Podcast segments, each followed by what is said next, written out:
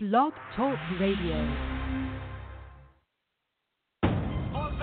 Racing in second. Symphonic over third. Muscle Hill drawing away with every stride. Operation Hambletonian complete. It's Muscle Hill 150 and 1, equaling the world record. 92 years after its inception, the Hambletonian to this day is the top trotting race for three year old trotters. In 2016, world champion Marion Marauder went on to win the trotting Triple Crown after defeating Hambletonian favorite Father Patrick. In 2017, 19 uh, talented three year old trotters have entered, with one exception in Walner, as trainer Linda Toscano announced last week that he had suffered a minor injury. Starters this year include International Money, who is 3 for 3 in 2017, and the Julie Miller trained Devious Man, who was a champion of the Earl Beal at Pocono Downs. Post Time with Mike and Mike, presented by Bet America, is proud to present the 2017 Hambletonian Final live from the Meadowlands Racetrack in East Rutherford, New Jersey. Our coverage starts right now.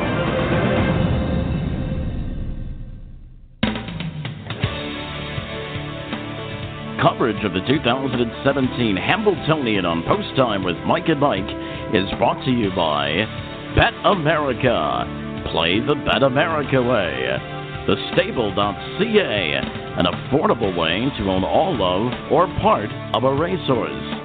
The Standardbred Pleasure Horse Organization of New Jersey. New Vocations. Make your next horse an ex racehorse. Embroidery Unlimited. Visit embroideryunl.com for all of your embroidery needs. Running Aces Casino and Racetrack. Visit runaces.com. The Downs at Mohegan Sun Pocono. The Meadowlands Racing and Entertainment. And the Kentucky Horse Racing Commission.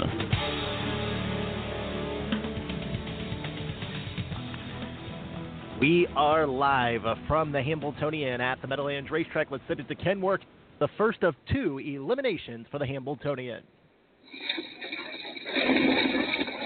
Up and trotting, long Tom on the outside. Give it gas and go is on go. Guardian Angel being sent into it here. Bill's man gets away fourth as they swing around that first turn. International Money just floated away mid pack into fifth. And Southwind Woody cuts the corner six. To the outside comes Victor Geo. Then comes Jake. And after an early break before the start, Stealth early trailer. Give it gas and go. And Dave Miller steps on the gas, leads it by two and a half past the quarter. Guardian Angel, a quick start for that one second. Opening quarter was 27 and 4 fifths, moving off the turn and down the backstretch. Long Tom and Anxious third. Teeter feeds him racetrack, and he dashes up now to challenge for the lead. Two and a half lengths to Bill's Man, fourth across the backstretch as International Money tips to the outside. That one tracked by Victor Geo, and then saving ground, Southwind Woody on the inside as they pass the half. Jake is second to last. Stealth Hanover, a good job to catch the rear of the field as they hit the half mile. And they're at the station in 56 and 1 with Long Tom in front. The New Jersey Sire Stakes champions, Long Tom in front, a length and a half on Give It Gas and Go second. Bill's man first over now, gathering steam on the outside with International Money. Has live cover now, second over, fourth on the outside.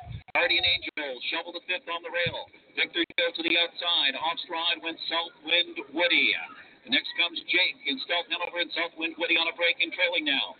So it's Long Tom and Bill's man threatening on the outside and International Money all set to flip three wide. And give it gas and go. And they turn for home and off stride on the lead. Off stride, Long Tom. So Bill's men inherit the lead 124 and 2. It's Bill's men now. International Money had a perfect grip. It is dead even. And here comes Victor Geo on the outside in the center. International Money inching in. Bill's men clings to a short lead. International Money, Bill's men, International Money, either one. It's too close to call. Then Victor Geo. Then Guardian Angel. Then give it gas and go.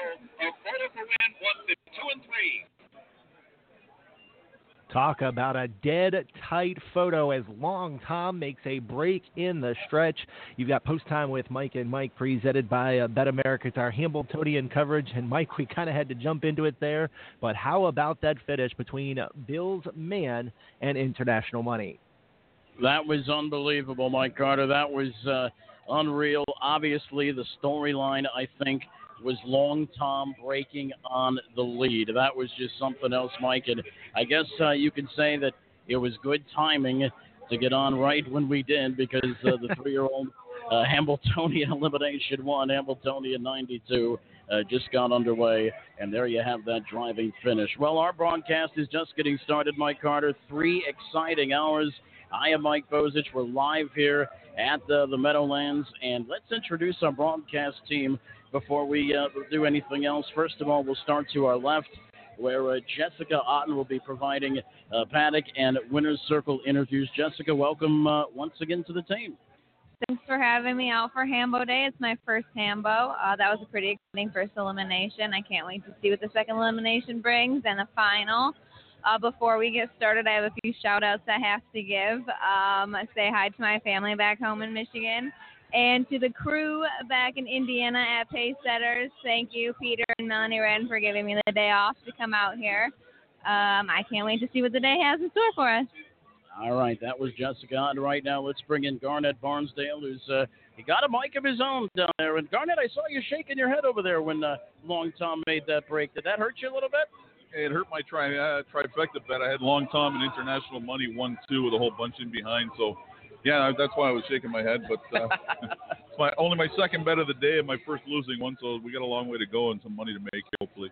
Garnet is from DRF harness. Uh, he's been double dipping a little bit. He's doing some DRF harness as well as uh, uh, pitching in here on the broadcast. And uh, Garnet, we certainly appreciate you taking the long trip. I know you and your son Ace are beautiful Saratoga, and now you're here. This is your first ever Hambletonian. That's surprising for a guy that gets out as much as you do. You know, it's it's uh, hard to believe. I'm 52 and I've been a harness uh, racing lover for my entire life, and I've made it never made it down here for this one. So uh, yeah, this year I said I'm going to come and. Uh, We'll be joining you again at the Breeders' Crown in Indiana, so uh, hopefully my car can hold up to all this punishment. Absolutely.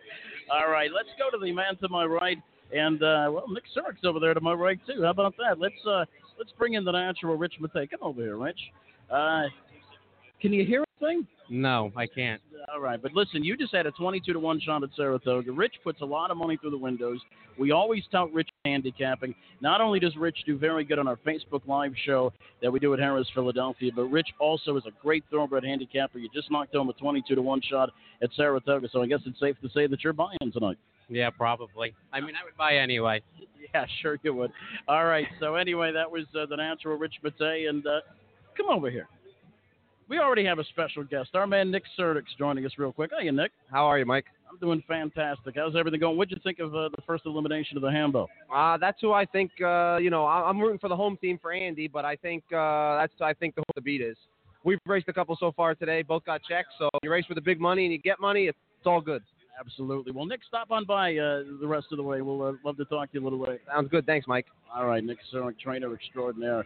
And uh, so that's our broadcast team, Mike Carter. And uh, congratulations to International Money number five, Frank Antonacci, the train Scott Zeron. And I have to agree with Nick, Mike, that I do think that the International Money is uh, probably going to be the one to beat moving forward. Yeah, I gotta think so. But how about the trip by Bill's man? Uh, obviously, he benefited from the break of Long Tom, but it really kind of surprised me uh, just how good he was. And our friends at uh, VIP Internet Stable, how uh, happy do they have to be right now? Give it gas and go makes the final as he finished fifth.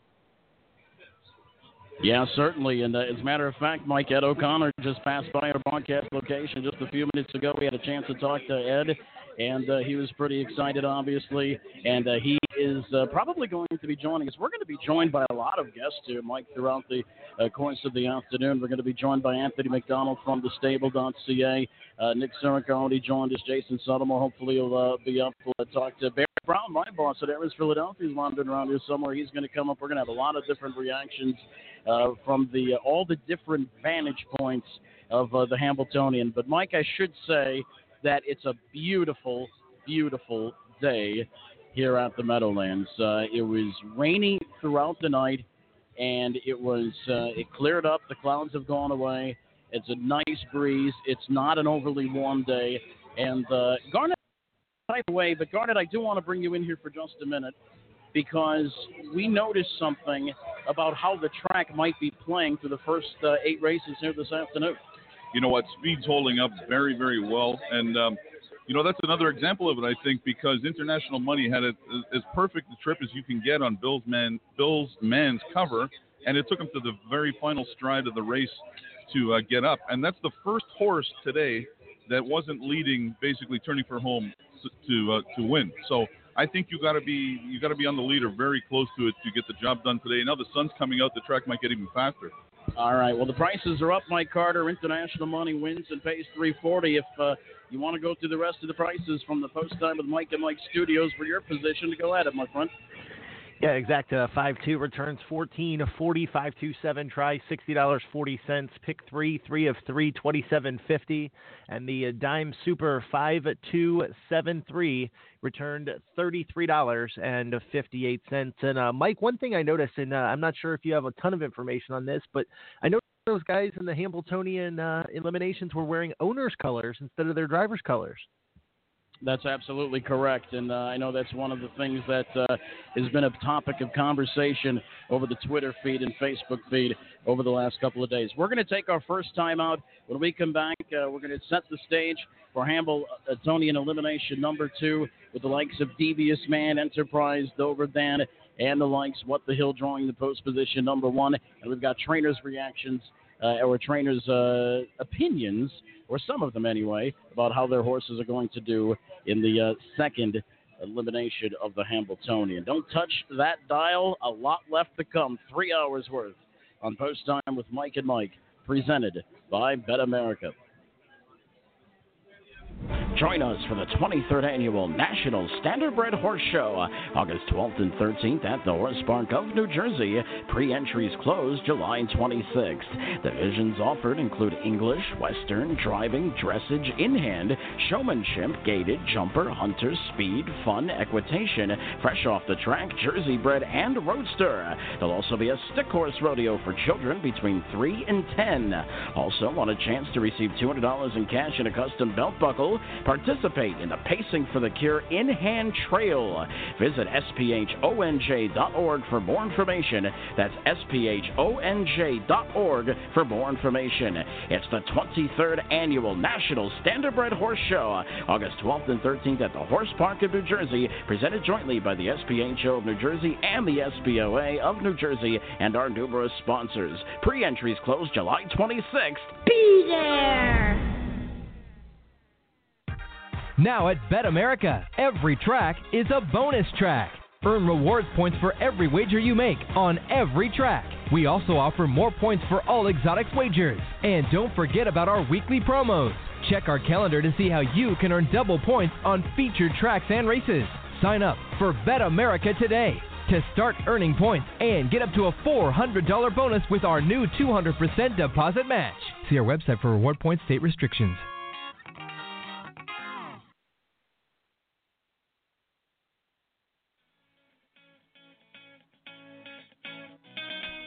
Here at the stable, our mission is to provide fair market for owners of yearlings while giving investors the most informative way to purchase all of or part of a horse. The stable will cater to all budgets by having an open fractional buying market and a flat rate billing system. At the stable, we aim to minimize the risk in buying and maximize the benefit of selling. Visit thestable.ca or give Anthony McDonald a call at 519 400 4263. That's 519 400 4263. It's thestable.ca.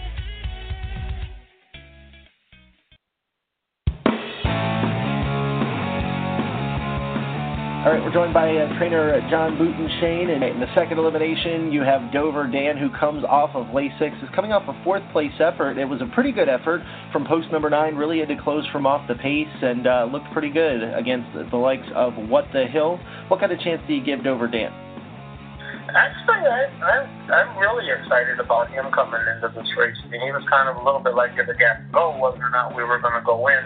You know, I think with Walner being out there, definitely made it an easier decision. And then uh, Brian was very pleased with him. It was the first time he ever sat behind the horse. And he said, you know, I really, you know, you didn't have nowhere to go, but uh, when you gain that much ground, getting into a race, they don't usually have a lot of finish left to them. They kind of go along. He said, but this horse was still trying hard. So taking uh, Brian's comments and what his feelings were. You know, I asked him if we would be uh, deluding ourselves if it was just going to be a pipe dream going into the Hambletonian, and he said, no, it's probably worth giving him a shot. So, um, taking into consideration his performance there and some of his previous performances, you know, unfortunately he's been hampered by some terrible posts in the, in the bigger races last year and this year so far, and uh, really haven't got to see exactly how he stacks up with a good trip against the best, but uh, we should get that opportunity.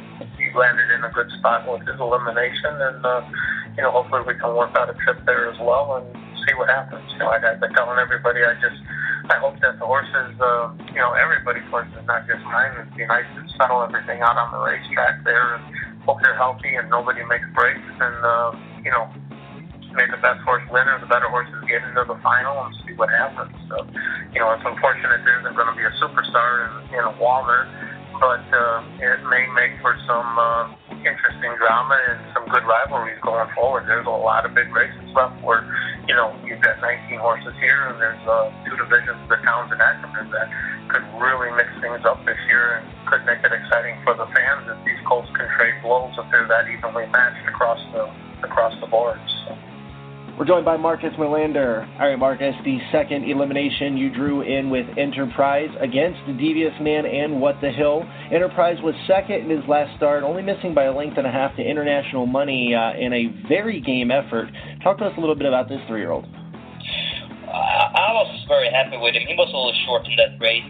He only had a qualifier and, uh, you know, within five weeks from his last start when he was sick. So I was very happy with him, how he looked, and of course he was a little short and you know got beat by that international money. It's not so bad, and so I think he stepped up uh, a lot to this start. He needed that race uh, two weeks ago, and I think uh, he will be on his game on Saturday.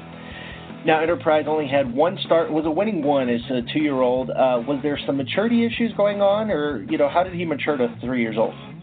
Yeah, he was very immature. I got him pretty late in August, and uh, he was very immature, and uh, he got better and better. Uh, and, and we raced him once there, and I felt it was a very good horse. So I talked talked to the owner and said, "Now we're just training for for the spring," and uh, and. Uh, they trusted me, and here we are.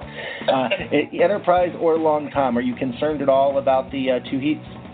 No, they, they're both very athletic and strong horses, so I think two heats same day can just be good for them. Uh, I don't see any problems, uh, not not right now. To that, if, if they both make the final, I think they'll be doing just fine in the final as well. All right, we're joined now by driver Yannick Gingras. Now, the second elimination, you drive Akil Du Harris, and the one thing that kind of jumps off the page at me is that he's beat older horses before. He's won two of his last three, and those two wins came uh, against older horses. Uh, what do you think of uh, Akil Du Harris's chances? I mean, he's a nice horse. You know, I mean, it, it's definitely a little bit. I think, uh, you know, he's going to have to bring, you know, his A game and plus. You know, what I mean, uh, you know, yeah you know, he's got to go fast not to win this race. And I don't think the two heat will bother him. I know he's a big, strong horse, but uh, he's a horse that uh, definitely, uh, you know, has to be on top of his game Saturday to, to contend. Right now, we're joined by driver Andy Miller. Andy, we had you on the show just a couple of weeks ago, but obviously you're going to be a very busy guy come uh, Hambletonian Day. You've got uh, a lot of uh, live horses, live drives, obviously, and of course with uh, Julie Miller, a lot of live horses of your own. Let's uh, talk a little bit about Devious Man in the uh, second elimination. You drew post nine. Uh, what are your thoughts on his chances uh, in that 10 horse field?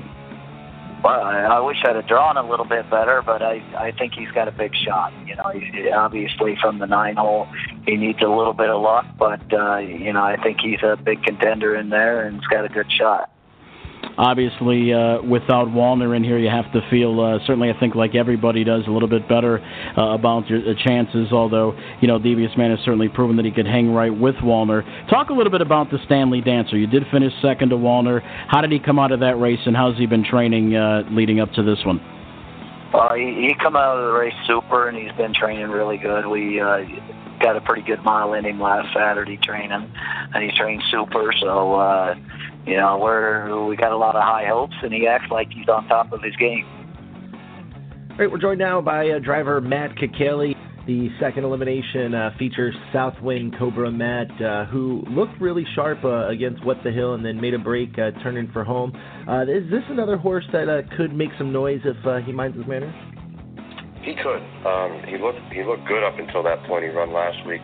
I don't know too much about him. I think I might have only driven him maybe once before. Um, I don't know him too much, but um, you know, hope for the best and we'll see what happens.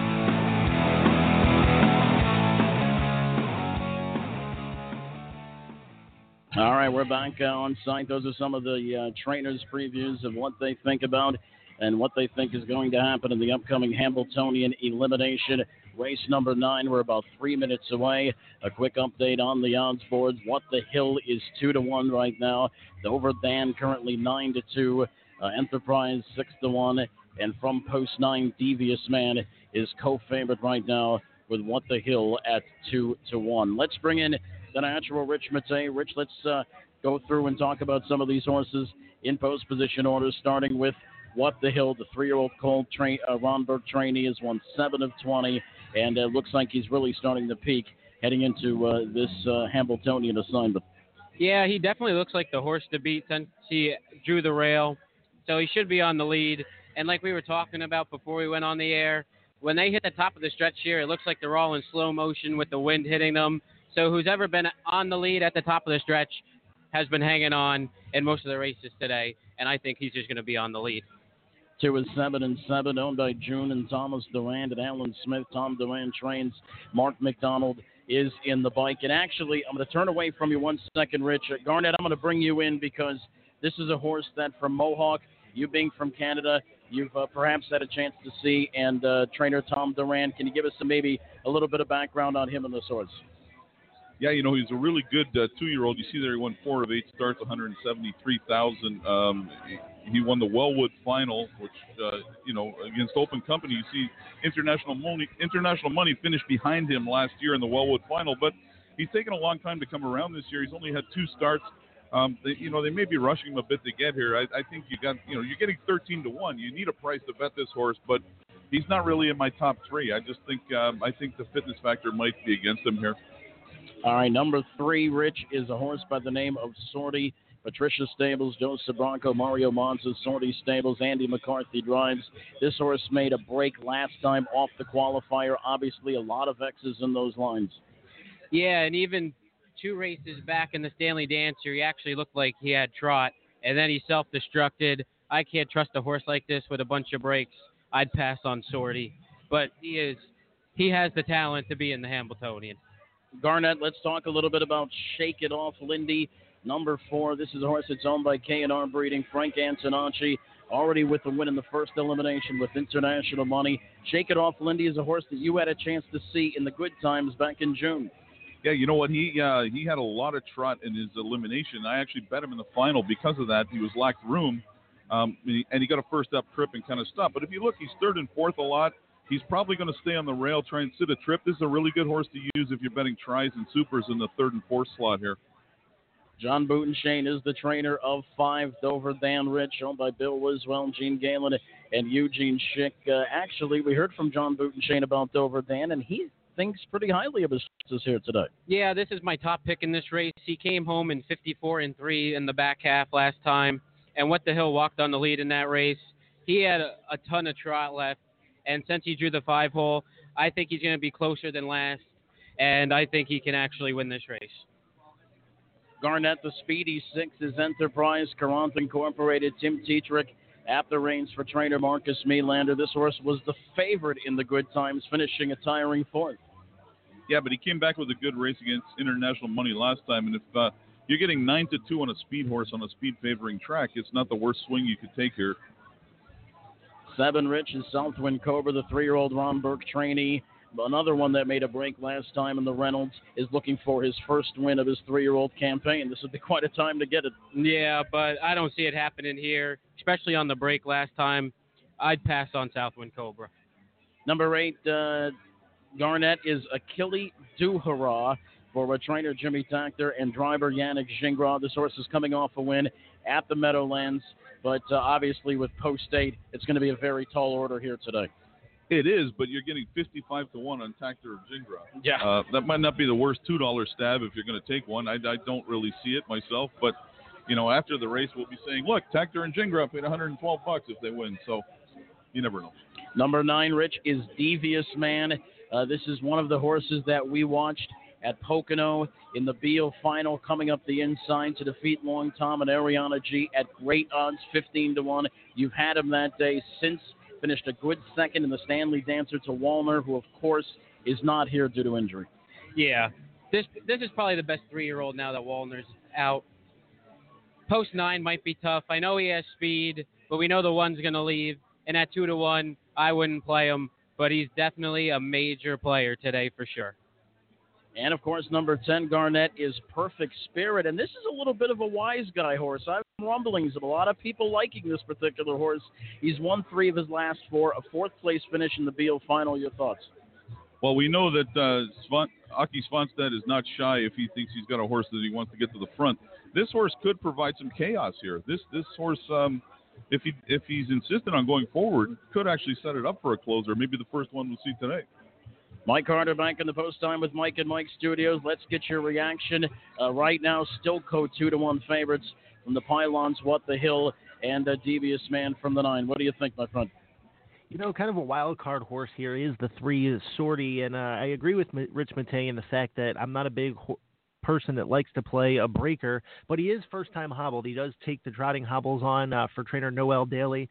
And I think you know you're getting a, uh pretty price take a little bit of stab at 12 to one. You know, another horse I liked uh, along with Rich Matei was Dover Dan, and Enterprise could step up and surprise here. Dover Dan's coming off Lasix uh, in this race because uh, there's no Lasix uh, in the Hambletonian, and then of course the six Enterprise for driver Tim Tetrick was second to International Money, who we just saw in a gutsy first elimination. I think Enterprise, Dover Dan, and uh, Sortie all definitely have a chance here. And uh, I, I was uh, kind of hot on seven and a seven on our show this past Thursday. Mike, we talked a little bit about uh, Ray, uh, wearing drivers wearing the official colors of the owners, and that's exactly what Tim Tetrick is going to do here with Six Enterprise. He is going to wear the red and yellow covers of uh, Courant Incorporated, the owners of number six Enterprise. Mike, do you think this is something we could see more of going forward? Yeah, definitely. It's interesting to see. You know, I was watching uh, watching the last race. And, uh, it looks like uh, you know they're wearing the owners' colors. Uh, I, I believe that uh, Scott Zeron was wearing the trainers' colors in the last race. But I got to tell you, man, it's something uh, that's definitely different. One thing as announcers in this game, and I think Rich Matei can for this as well. It's nice to know that Dave Miller is always going to be purple on top and white on the bottom. But you know, if they start wearing the owners' colors, uh, I think the only people that it'll be difficult for will be the announcers. Yeah, well, you know, hey, the the thoroughbred announcers can handle it. I think the harness Why not? announcers We can too, right? Well, maybe except for me. well, we're we're coming up on post time here, just a few minutes away. They're showing number five Dover Dan on the screen right now. Driver Brian Sears and uh, Mike. This is a you know this could be kind of a wild card horse. Boy, I'll tell you what, he closed a lot of ground in a hurry. And when I talked to trainer John Butenschoen uh, he, about that effort in the Reynolds, he was very happy with it and the fact that he closed in 27 seconds. It's a very game. What the hill? Yeah, John, obviously listening to his comments uh, just a few minutes ago, he's very high on Dover Dan, and this horse gets some big time post relief, Mike. I mean, from post nine down to post five, I think that's a pretty darn big improvement. Let's uh, turn it around the horn to get final picks as they get sent to go to the gate. It is elimination number two. We're going to see who's going to the big dance and who's going home. Rich, uh, I saw you head up to the windows. Uh, you want to share what that ticket says with us? It says forty dollars to win on the five, Dover Dan. Wow. So Rich goes 40 to 5 on Dover Dan. Let's bring in Garnet Barnsdale here. Garnet, uh, give us your final take on it. Who, uh, where's your money going? Well, I picked What the Hill to win the whole thing before. I'm not going to go off him, but my money is actually going on the four horse Shake It Off Lindy, singled for third in some trifectas and fourth in some supers. That's where I'm going. All right, sounds good to us. There's 36 seconds to go left on the countdown clock, and uh, Mike, you give your pick already. right? Yeah, just about. Uh, you know, I, I've kind of narrowed it down to a few, but if I had to go with one in this race, I'm going to go with seven and seven, the two horse. All right, fantastic. After this race is concluded, we're going to send it down to Jessica, and she's going to circle action. Whoever the winner is, whoever is going to advance to Hambletonian 92. Once again, it is just a beautiful day here at the Meadowlands. It's uh, the clouds have given way. It was raining all throughout the uh, early morning. The clouds have given way. Very comfortable temperatures. A bit of a headwind in the stretch. So if you're gambling on the card from here on forward, and I know this is something that uh, Garnet brought up, but I think well worth repeating that you have to be close to the front end. At least that's how the first eight races have panned out. There's probably about a good 15 to 20 mile an hour headwind in the stretch, so perhaps that is the reasoning. Right now, without further ado, let's send it upstairs to the fine voice of the Meadowlands, Ken Warkentin. It's elimination number two for the Hambletonian 92 on this beautiful Saturday afternoon at the Meadowlands. Five and six Dover Dan and Enterprise. For $100,000, the second elimination for the 92nd Hambletonian, sponsored by Hanover Shoe Farms, the greatest name in harness racing. Here they come.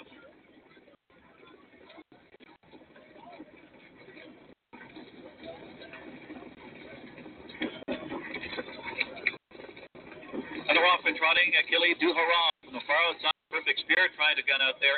Enterprise with early speed showing up there with Dover Dan. He is fourth. What the Hill cuts the corner. Is now fourth as they round the first turn three, four deep.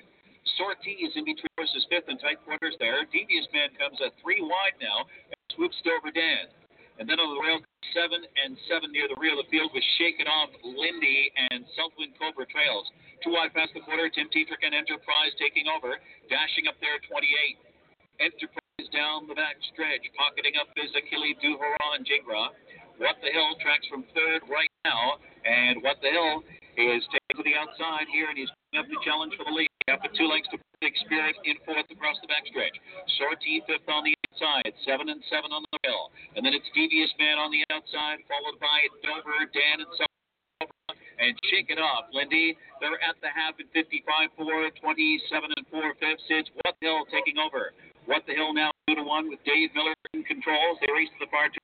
Perfect Spirit, Åke Svanstedt taking a shot now, first over into second. Enterprise back in the box third. Sortie, good second trip fourth on the outside, heading to three quarters.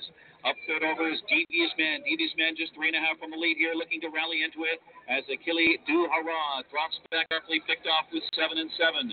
And uh, Perfect Spirit on the outside is taking it to What the Hill. What the Hill digging in, trying to fend him off. 124 into the stretch drive. It's What the Hill on the inside. Perfect Spirit on the inside, pours it on, looking for the lead. Enterprise, and here's Devious Man looking to rally it from the inside. Enterprise and Tetrick found a way through. Perfect Spirit, Devious Man on the outside, closing in on the real Enterprise and the Bionic Man. Enterprise, then Devious Man, then Perfect Spirit, then close either What the Hill or Dover Dan. Enterprise in 152. So Enterprise comes through at the inside for driver Tim Tetrick to win, and our man Rich Matei, Devious Man, finished a game second on the outside. But guys, how about Enterprise? Perfectly driven. Tim Tetrick uh, never panicked at the inside. He just kind of took his time, and when the rail opened up, he came through to win easy. Tim Tetrick in the colors of Courant Incorporated. Let's bring Garnet Barnsdale in. Garnet, I thought number 10, Perfect Man, raced, absol- uh, raced absolutely huge here. Perfect Spirit raced absolutely huge. 10.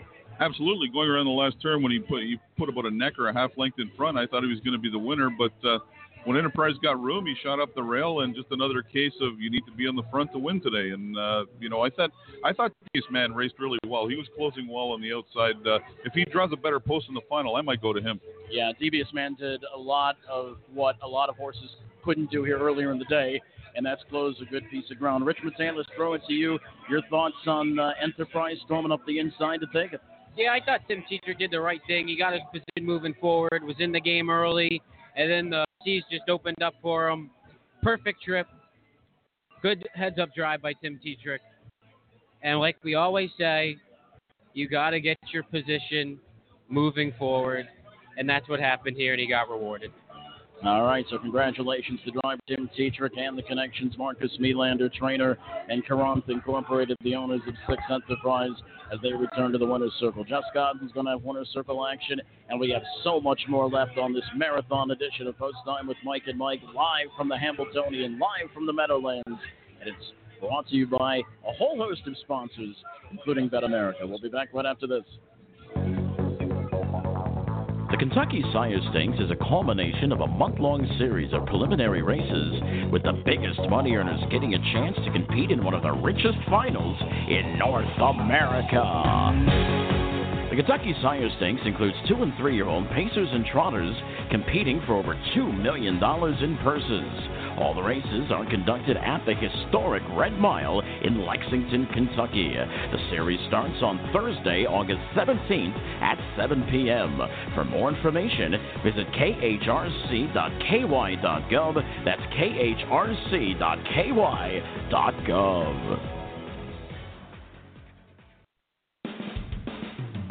Summer racing heats up at the Downs at Mohegan Sun Pocono. Catch all the action Saturday, Monday, and Tuesday with a post time of 6:30 and Sunday at 7:30 p.m. In July and August, it's the two and three-year-old trotters and pacers in the spotlight in Pennsylvania Sire Stakes and Pennsylvania Stallion Series action. Follow us on Twitter for all things racing at Downs at MSP at Downs at MSP. Mohegan Sun Pocono. The new Vocations Racehorse Adoption Program places retired racehorses into approved monitored homes and transitions them into second careers. New Vocations has placed over 350 retired standardbreds the past three years. They are now accepting horses from all racetracks in the United States. New Vocations has facilities in Ohio, Kentucky, and Pennsylvania and is expanding to New York. To learn more, visit newvocations.org and on Facebook at New Vocations Racehorse Adoption Program. Now at Bet America, every track is a bonus track. Earn rewards points for every wager you make on every track. We also offer more points for all exotic wagers. And don't forget about our weekly promos. Check our calendar to see how you can earn double points on featured tracks and races. Sign up for Bet America today to start earning points and get up to a $400 bonus with our new 200% deposit match. See our website for reward points state restrictions.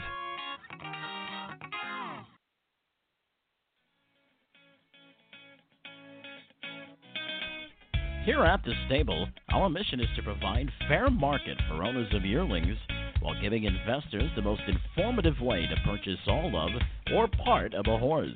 The stable will cater to all budgets by having an open fractional buying market and a flat rate billing system. At the stable, we aim to minimize the risk in buying and maximize the benefit of selling. Visit thestable.ca or give Anthony McDonald a call at 519 400 4263. That's 519 400 4263. It's the thestable.ca.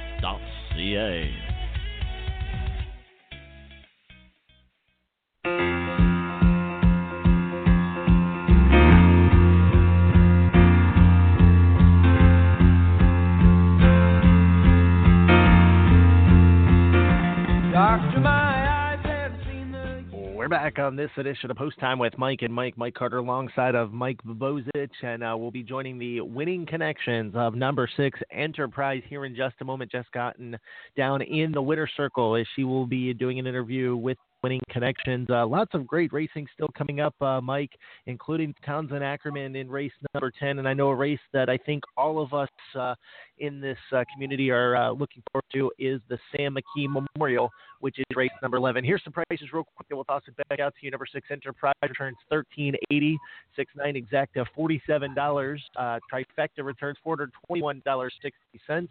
The pick three 156 180 and the superfecta 6 9 10 1 60 dollars 58 cents some pretty good payoffs in the two eliminations of the Hambletonian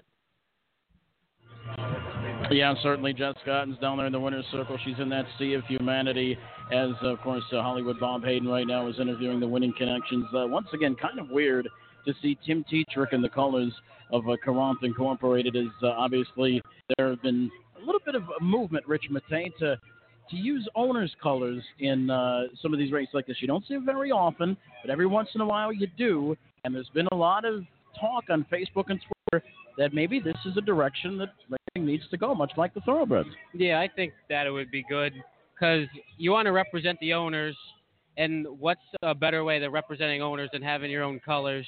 And by the way, Tim Tetrick is two for two today in these colors.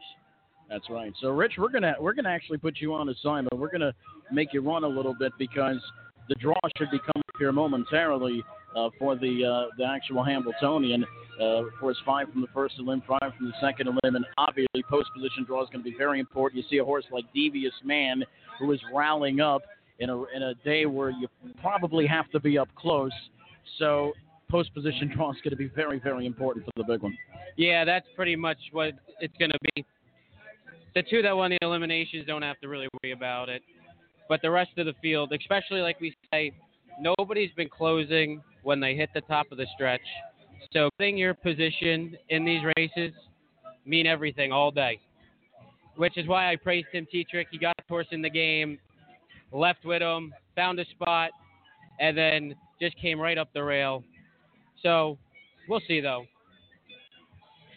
All right. Well, Jessica was going to try to get Tim Tetrick, but Tim Tetrick kind of rushed off. But Jessica, we're going to turn it down to you anyway because you're down in the winner's circle, obviously, and you're down amongst the crowd. Can you tell us a little bit about how the crowd is gathered? I know it's a little light perhaps in the beginning, but as you can tell, the people have really started to file in.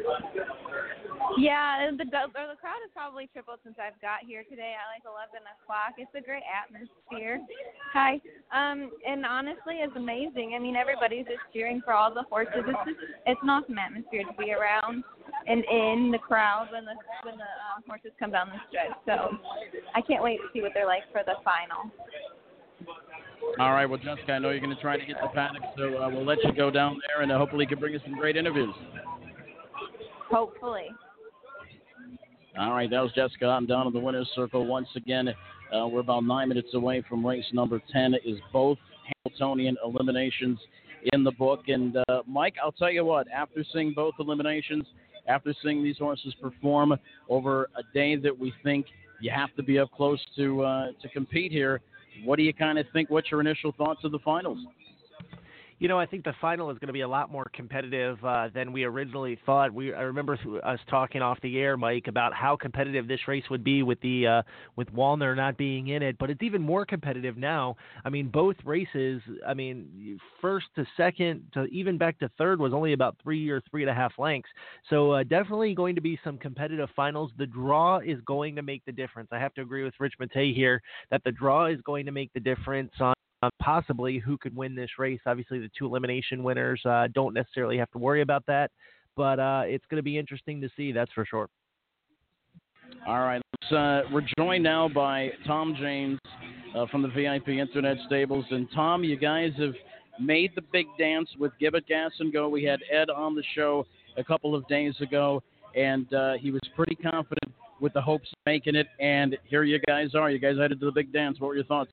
Wow, a big exhale after that race there. It's, I think everybody's excited just to get through the elimination. You know, all the things that have gone on with him this week, you know, dealing with the, taking him off of Lasix and, uh, you know, having a horse in front of him breaking a stretch, trying to give everybody a heart attack. And then um, and just hanging on in there. We're hopeful. We're very excited. VIP Nation here is in full force. We've got a bunch of people here. So everybody just exhaled and said, "Oh, thank goodness we made it to the final." So it's pretty exciting. Absolutely. Dave Miller drove this horse, and uh, is this the first time Dave drove this horse? I think it is. I think Corey's been on him most of the time. I think it's the first time we uh, we were able to pick up Dave. Not so bad to pick up a Hall of Fame driver, to catch driver for you. We'll we'll take that. Now we're going to have to look for a driver though in this race. Uh, my partner Ed O'Connor's back in the paddock right now, talking to John Butenschoen, find out how Give It Gas and Go came out of the race uh, as far as uh, hopefully nice and healthy and looking for a driver. So we still have to pick one yet for that race, but there's a few pretty decent guys out there that I think we'll get a hold of. All right. Well, Tom, we appreciate you joining us. Best of luck to you in the finals. Go get them. All right. Thank you. That's what we're going to do. All right. That was Tom James, VIP Internet Stables. Give it gas and go, uh, making the finals of the Hambletonian. And uh, boy, I'll tell you what, we're just filled with a lot of special guests here. Rich Matei, Garnet Barnsdale, you standing by over there, and I see you've got a, a young, dapper gentleman standing right behind you. a young dapper gentleman uh, probably trying to sell me another horse. Anthony McDonald. Anthony, come on over here, buddy. Come on, come over here. Of course, Anthony McDonald from the stable.ca, and uh, have a seat there, my friend. And uh, y- you know, you're just all over the damn place. I mean, everywhere I go, you're there. Tell us about this whirlwind week that you've had over the last couple of weeks, where you were pretty much like in every state in the uh, union. Ah, listen, man. You know, you, you only get out of this game what you put in, and I keep saying it over and over again. And uh, listen, I'm willing to work as hard as I have to make sure this works. And and um, you know, I think the the horses are holding up their end of the bargain. Oh, They're racing definitely. really well. And uh, you know, the hard work that we put in all all over through the winter months. I think my wife and I and the the people at the barn, it's showing up. I mean, uh, can't ask for much more than that. You know, we're being very very lucky, and we all know the definition of luck is proper preparation meets opportunity, and you know they're prepared, and we we've been given, uh, you know, luckily we've been given an opportunity, and, and it's it's panned out really well. Now I got to ask you because, of course, I called the race. You're at Harrah's, Philadelphia, and you got away with a slow second quarter there. And as a matter of fact, everybody's going to call you the rate the, the rate master because it was such a great job of rating that second quarter. And obviously, you had plenty left in the tank, but but no, that was a that was a pretty nice effort, and it's good to see you doing well with Pennsylvania Breds. Yeah, I mean it was a bit of highway robbery, but, what are you, what are you Take it you could take it, right? Yeah, yeah. I mean, uh, an old guy used to know said, you know, Jesse James needed a gun. All you needed was a set of lines. I mean, uh, yeah, we got away with it. We got away with a soft half. And listen, if they're going to give money away, I'm going to take it. And uh, luckily, the announcer pointed it out two or three times coming to the half of the base. and, and I never heard it until I saw the replay. I'm like, oh, this is nice. I can't believe it. But I mean, you know, at the end of the day, there was a couple of people complained about it. I understand. I understand where they're coming from from a from a better standpoint. But you know, if if six people are going to watch me dig their graves, then don't complain when they're laying in them at the end of the day. Absolutely, that's fantastic. Well, listen, uh, once again, the stable.ca is just taken off. I mean, it's taken off like a madhouse. Uh, how many different owners you got now? 281 as of this morning in six countries. Wow, that is unbelievable. For anybody that wants to get into the Garnet's stable, right here. Garnet's a very happy owner, but a lot of happy owners out there. For anybody that wants to get involved, to get in on this phenomenon, I like to call it the new thing of harness racing because that's exactly what it is. I think it's a big, big uh, way to go forward for harness racing. How do they get involved with the stable? How do they get involved with the stable? Oh, you can get involved any way you want. You can uh, you can phone me. You can call me at 519-400-4263. I love a man that gives us phone Yeah. right. I love you can it. call me. You can email me. You can go on our website www.thestable.ca. Uh, listen, if you can't get a hold of me, you're just not trying very hard because I'm the most, you know I'm the easiest person to get a hold of in North America. Anthony, we love you, buddy. Thank you for everything you do for this show, and thank you for everything you do for sport. Yeah, thank you very much. All right, that's Anthony McDonald of the stable.ca. Mike, you've got some breaking news, my friend. I'm going to throw it back to you. Yeah, we've got the post position draw, and uh, that was just completed on the Meadowlands feed. And Mike, give it gas and go draws the rail for the final for VIP Internet Stable. Enterprise draws post two, Devious Man post three, What the Hill post four, International Money post five. Perfect Spirit in post number six, Dover Dan post seven, Victor Geowit post number eight, Guardian Angel Us post nine, and Bill's Man post ten. Talk about a uh, talk about some racing luck for the VIP Internet stable as they draw the rail in the Hambletonian final. Yeah, I know Ed O'Connor's uh, and uh, Tom James, we just had on this program, have to be happy about that. We're uh, two minutes away from race number 10. And once again, Mike, we're going to go over that post draw once again for the Hambletonian, uh, but we got another special guest here. The next race is the Townsend Ackerman. Obviously, we're going to cover that as well. But with me, and I better treat this guy very well because he is my man, Barry Brown from Harrah's, Philadelphia, uh, stopping by. Barry, how are you? Good, thank you, Mike. Hey, this is great up here. What a view! It is a very nice. They, they put us up in a very nice spot, and and uh, you know we're lucky to be up here. We've got the bird's eye view. But uh, first of all, your thoughts on a couple of the Hambletonian eliminations? You know what? The last race just now, the the second heat, uh, Enterprise Tetrick. That that's my pick. That that was uh, that was impressive, and uh, uh, I may just dabble on that uh, on the final. So. All right. Well, listen. Let's uh, let's talk a little bit uh, about uh, what's coming up on Harrah's Philadelphia on Friday night because have a very special night coming up. We're going to honor the memory of Garden State Park, Garden State Arena. We've got a lot of great special guests, and I think one just passed by us. Yeah, so this Friday, August 11th, uh, night racing at Harrah's, Philadelphia, 6:30 post. The second leg of our summer reunion nights, Garden State Park. It's going to be a great night for fans. We're going to have special guests, a memorabilia show. Encourage all fans out there who have anything from Garden State Park, a program, an old wagering ticket, a giveaway item. Bring it out. We're going to have a special gift for you. We have confirmed John Campbell, Cat Manzi, and Larry Letterman all doing meet and greets with the fans.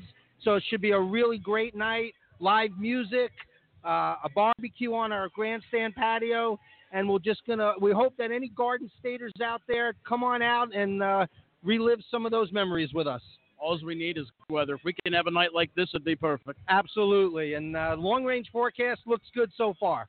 All right. Well, Barry List, we really appreciate you joining us once again. Everybody come out Friday night to Harrah's, Philadelphia. It's going to be a party. Absolutely. Great. Thank you. All right. Thanks, Barry. All right, that was Barry Brown, the director of racetrack operations out at Harrah's, Philadelphia. Right now, the clock is showing uh, zero. Actually, we're about seven minutes away after the drag for race number nine. But, Mike, in case uh, people just tuning in or just missed it, obviously the two eliminations, Hamilton are over. And uh, once again, go ahead with that post code again. All right, the uh, post draw is as follows. Now that we don't have drivers at this point, uh, driver choices or any of that sort. These are just post positions. Uh, Give it gas and go draws post number one. Enterprise draws post number two. Devious Man, who was a hard charging uh, second, the second elimination was post three. What the Hill drew post four. International Money post five. Perfect Spirit draws post six. Seven Dover Dan. Eight Victor Geoit. Nine Guardian Angel Os and uh, a little bit of bad luck. Uh, but uh, the Bills, as Garnet knows, are used to bad luck. Uh, Bills man draws post ten, so uh, it's a uh, it's an interesting draw, that's for sure. And give it guess and go. I tell you what, those guys for VIP Internet Stables, they've got to be pleased with where they drew. No question about it. A very interesting post draw, and we're going to see how it is going to play out. All right, let's take a look at the horses. Rich, if you want to settle down here in just a minute, and uh, we'll take a look at the horses. He's looking for another long shot at Saratoga. I think he's already had one, 22 to one, so he's going to try to strike again. Hey, Mike. Let's. Hey, uh, Mike. Yes. Hey, we do have uh, an equipment change as well. What the Hill will race without Hopples in the final. So What the Hill will race without uh, Hopples in the final of the Hambletonian. Very interesting. What the Hill racing without trotting Hopples uh, for the Hambletonian. That's very interesting news there. All right, let's bring in uh, Garnet Barnsdale. It's the uh, Townsend Ackerman coming up next. Three-year-old Colton Gelding Trotters in action. A field of 10. And uh, Garnet, let's go through these very quickly. One is 2 a.m. Uh, this is a Buter Connection horse here with Gene Oldford Farms, Bill and Carol Fuse. Tyler Buter's in the bike. This horse is a high percentage winner, 7 of 10. A victory in the PA All Stars last time at the, the Downs at Mohegan Sun Pocono. I had a chance to see this horse at Harrah's Philly win a Stallion Series race in 55 4. Obviously, this horse has talent, and the Buters are very good with trotters. Look, the horse knows where the wire is. He draws a good post. He's liable to get out to the front. Uh, Stabbed in 6 to 1 on this. Thing. Two in the field is Yes Mickey, owned by Melby Gore Incorporated. Åke Svanstedt trains and drives. This is another horse that uh, has been close, but is only one for eight. Now, I know, Rich, that sometimes you're shy of horses that show an attended, tendency second and not win. Yeah, they just don't have that instinct, the winning instinct that some horses do have. And it is a cause for pause when you have eight starts in five seconds. I mean, this horse faced What the Hill last time, and we just saw What the Hill disappoint as the favorite. So if you want to use that in your handicapping, maybe the race wasn't that strong. He's four to five right now, which I don't think he should be. He is the horse to beat, but I'm leery. Rich is leery. Uh, Garnet three is Fly On. I talked to Andy Miller uh, earlier on the day about this horse, and uh, obviously this horse has had some problems, but also hasn't had some very good post draws. Does face uh, perhaps just a little bit easier today, but I'll tell you what, there's a lot of goose eggs in that win place and show column in 2017.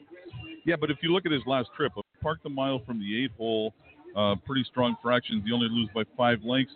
Moves to the three hole here. I can see I mean, I, I could see you wanting to play this horse, but at five to one, I, I mean, I'd rather bet the one. I'd probably rather bet the two horse at three to five than this one at five to one, to be honest. For uh, Rich is a fair of honor. Three-year-old John Shane Coke is uh, coming off a fourth place finish at the Meadowlands against overnight competition. Has won three of 18. Is only a couple of bucks away from that hundred thousand dollar earnings mark. Your thoughts of it? He might be up against it, but he looked really good on the track. And three starts back, he actually faced older horses and didn't disgrace himself. He actually brushed to the lead, and Montalbano B, who's not that bad of a horse, beat him. So if a three-year-old at this time can face older horses and not disgrace himself, that's kind of impressive. He might be in over his head, but still, at 55 to one, I'm not talking you off of him. Rubio Garnet is nine to one post five. There's another Jimmy Takter uh, trainee. This time, Jimmy Takter is uh, driving the three-year-old who was six of 12, including a victory this year. But the, and look in those last uh, two or three starts, you see some X's. Well, I don't love him, but you know what? Take a look at the driver column. The only the only race he won this year was a powerful first up effort with uh, Takter driving. Then you put Gingras on him four times, and he breaks three out of the four times. So maybe there's something to that. Rich, number six, only passing through, is uh, on a win streak. He has been uh, he's six so far here in 2017. Obviously, it will get a lot tougher uh, tonight than uh, what he was facing at Plainridge.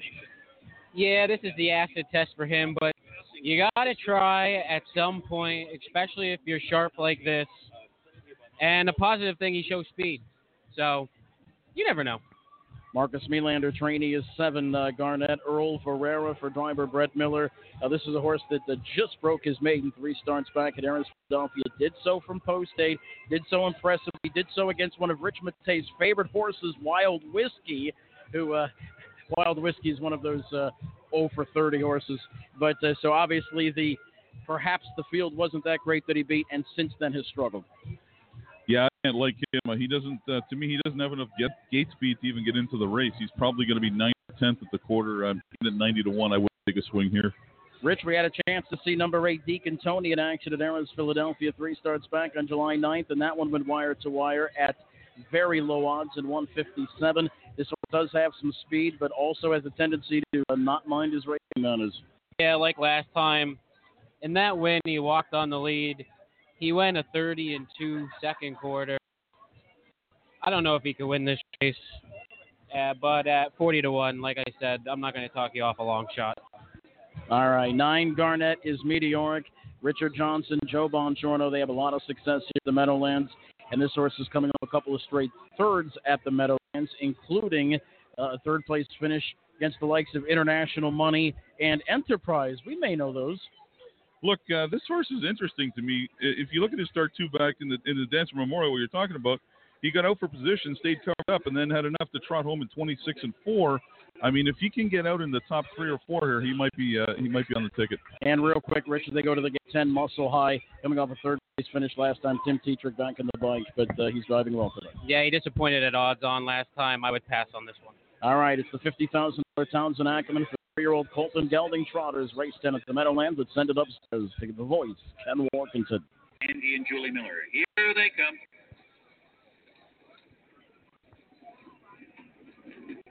Off and trotting, Meteoric uh, flying from the far outside, Earl Variera.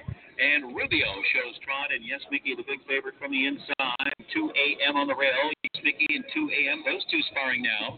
And Earl Variera left out there three deep with Rubio in between horses. And Fly On's going to settle in fifth here off the speed. Meteoric is parked out here as they pass the quarter. Then it's a pair of honor, followed by only passing through and Deacon Tony and Muscle High can see them all. 27 2 off the turn and across the backstretch. Yes, Mickey establishes a two length lead for Åke Svanstedt. 2 a.m. second, a loose pocket setter here, gap of three and a half lengths to Rubio third, another length back to Earl Variera, followed by Fly On fifth as they head towards the half mile. And uh, next on the rail comes Meteoric followed by a fair of honor near the back of the pack with Deacon Tony getting underway, only passing through stride for stride with him and Muscle High still trails. 55 for the half mile. So it's Yes Mickey in front here, three to five. Yes Mickey, a length and a quarter. Stopped all the way by 2 a.m. Rubio looking to tighten in and being roused in third there. Gap of two lengths to fly on fourth on the outside. Around a struggling uh, Earl Variera. To the outside comes Meteoric from way, way back then, only passing through three wide. Deacon Tony around Affair of Honor and Muscle High. And 2 a.m. Deuce popped here comes after Yes Mickey. Those two together, 1.3 for three quarters into the stretch. So Yes Mickey braces for 2 a.m. on the outside and Tyler Buter. 2 a.m. pouring it on. Yes Mickey, top minded answer and quick on the inside. Fly on is third and the others far back from minor spoils. 2 a.m. at 7 to 1 prevailing. 2 a.m. looking for three in a row and first down the favorite. 2 a.m. over Yes Mickey. Then it was Fly on and only passing through 152. The Buters are fantastic with trotters, and once again, we get a one for eight horse bet down to three to. The Wild Whiskey Syndrome. It's amazing how people bet these horses because it's just a pattern that they don't want to win, and this horse had no excuse. And once somebody looked him in the eye, he gave up. Let's give Tyler Buter a lot of credit because Tyler could have waited a little bit longer before pulling pocket, but perhaps he knew that Yes Mickey was one for eight in the win column, and he wanted to look him right in the eye and uh, have a quarter of a mile to do so. Well, that's heads up driving. And that's what you pay these guys for to look at the program, know who they're racing against, and he got rewarded if he actually did his homework. Garnet, let's bring you in 2 a.m. Uh, winner of uh, uh, last start, actually won his last two starts. The last start was against Pennsylvania All Stars.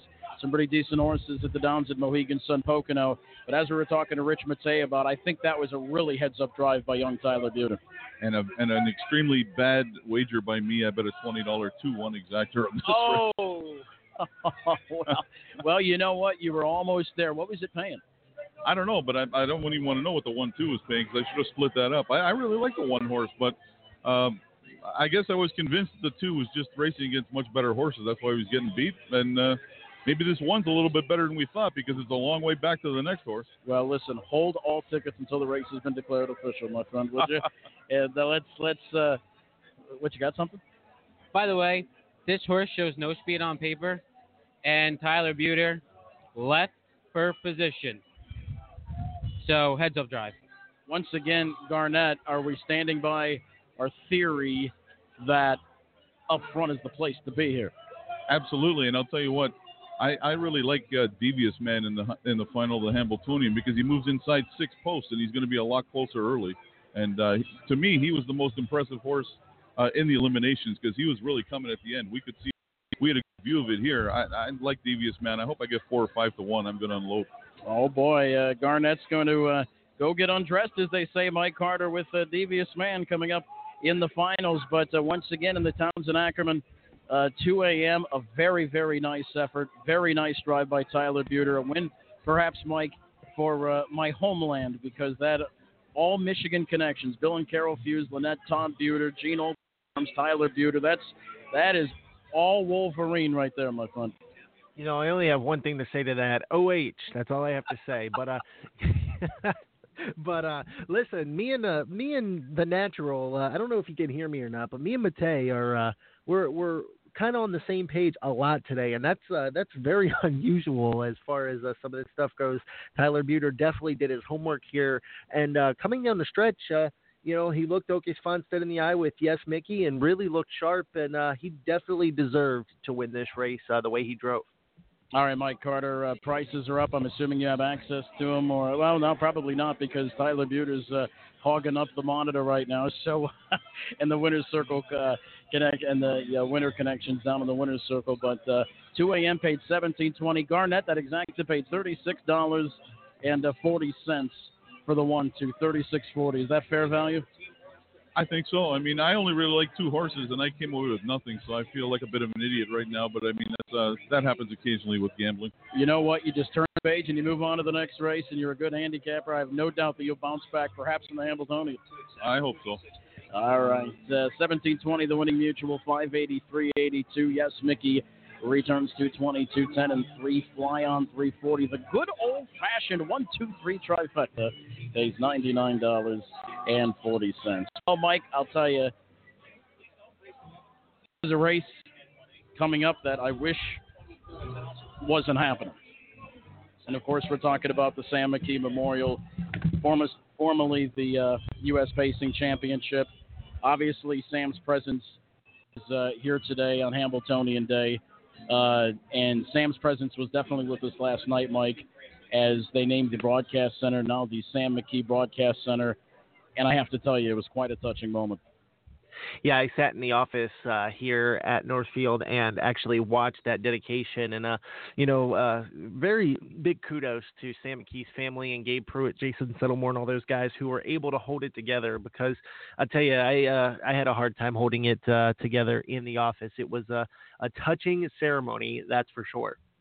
All right, we're about, uh, well, the board shows six. I'm assuming we're about 13 minutes or so. We have uh, trainers previews up uh, some of the participants in the Sam McKee Memorial. We're going to listen to that.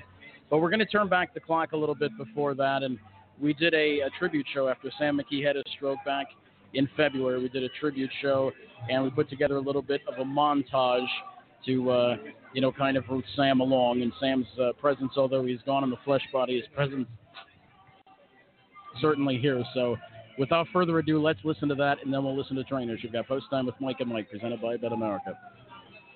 I think I'm actually, um, you know, the jack of all trades, master of none. Might be the best description. I just try to be a one-man wrecking crew. And LaChance is attacking right now with Bettor's Delight up on the outside. One-man wrecking crew. Bettor's Delight digging in. Bring on Hanover.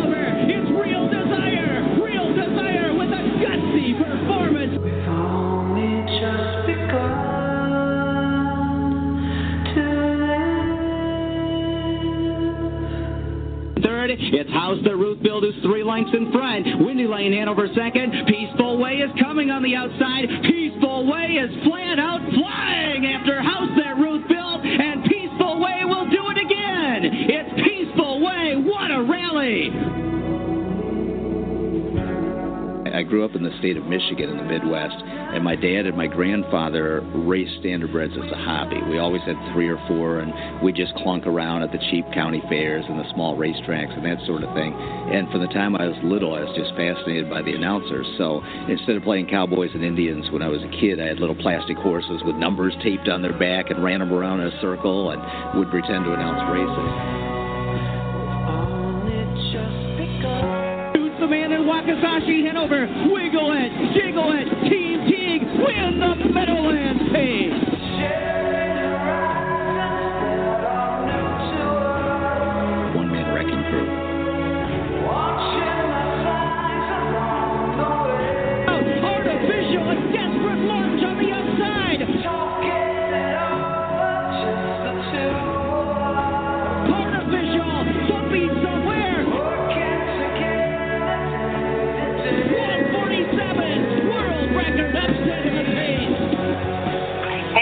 This is your cousin Garnell.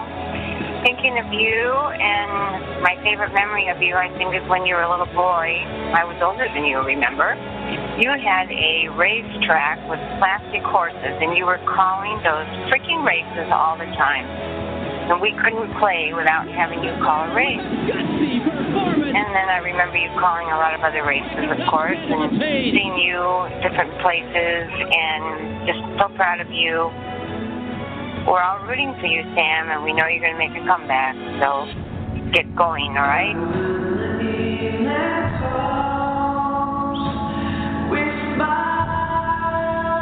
I've, never really thought of personal goals. I just wanted to be able to support myself and my family in this industry. I would have been very happy working in a small track too. And I've just, you know, focused on trying to be a good husband and a good father. Haven't always been, but I've, that's kind of been my main goal in life. And yes, we've just begun. We've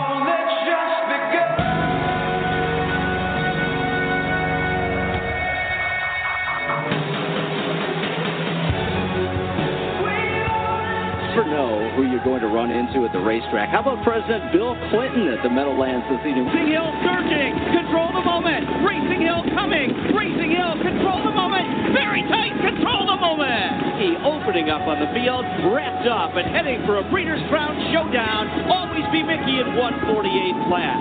Marion Marauder on the far outside is coming. Southwind Frank to the lead. Marion Marauder charging hard on the outside. Southwind Frank. Marion Marauder is lunging late. These In a photo. Inside, Mr. Muscle Man is charging hard on the outside. Hell of a hush between us. Mr. Muscle Man with a big rally is coming on the outside at the line. Mr. Muscle Man gets up to win it. Very tight for second. Bets off on the far outside. Always B Miki pacing home strongly. Chambala second. Always B Miki is heading down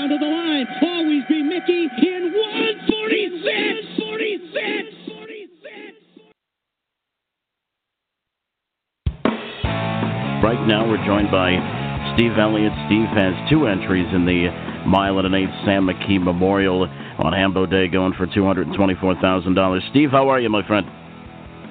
Pretty good. All right. First, let's start with uh, Boston Red Rocks. And one of the amazing things I've noticed about this horse so far in the 2017 campaign is he has made close to $300,000 and he has yet to hit the winner's circle, but he's been right there pretty much every time against this kind of competition. What are your thoughts uh, coming into this race for Boston Red Rocks drawing post eight?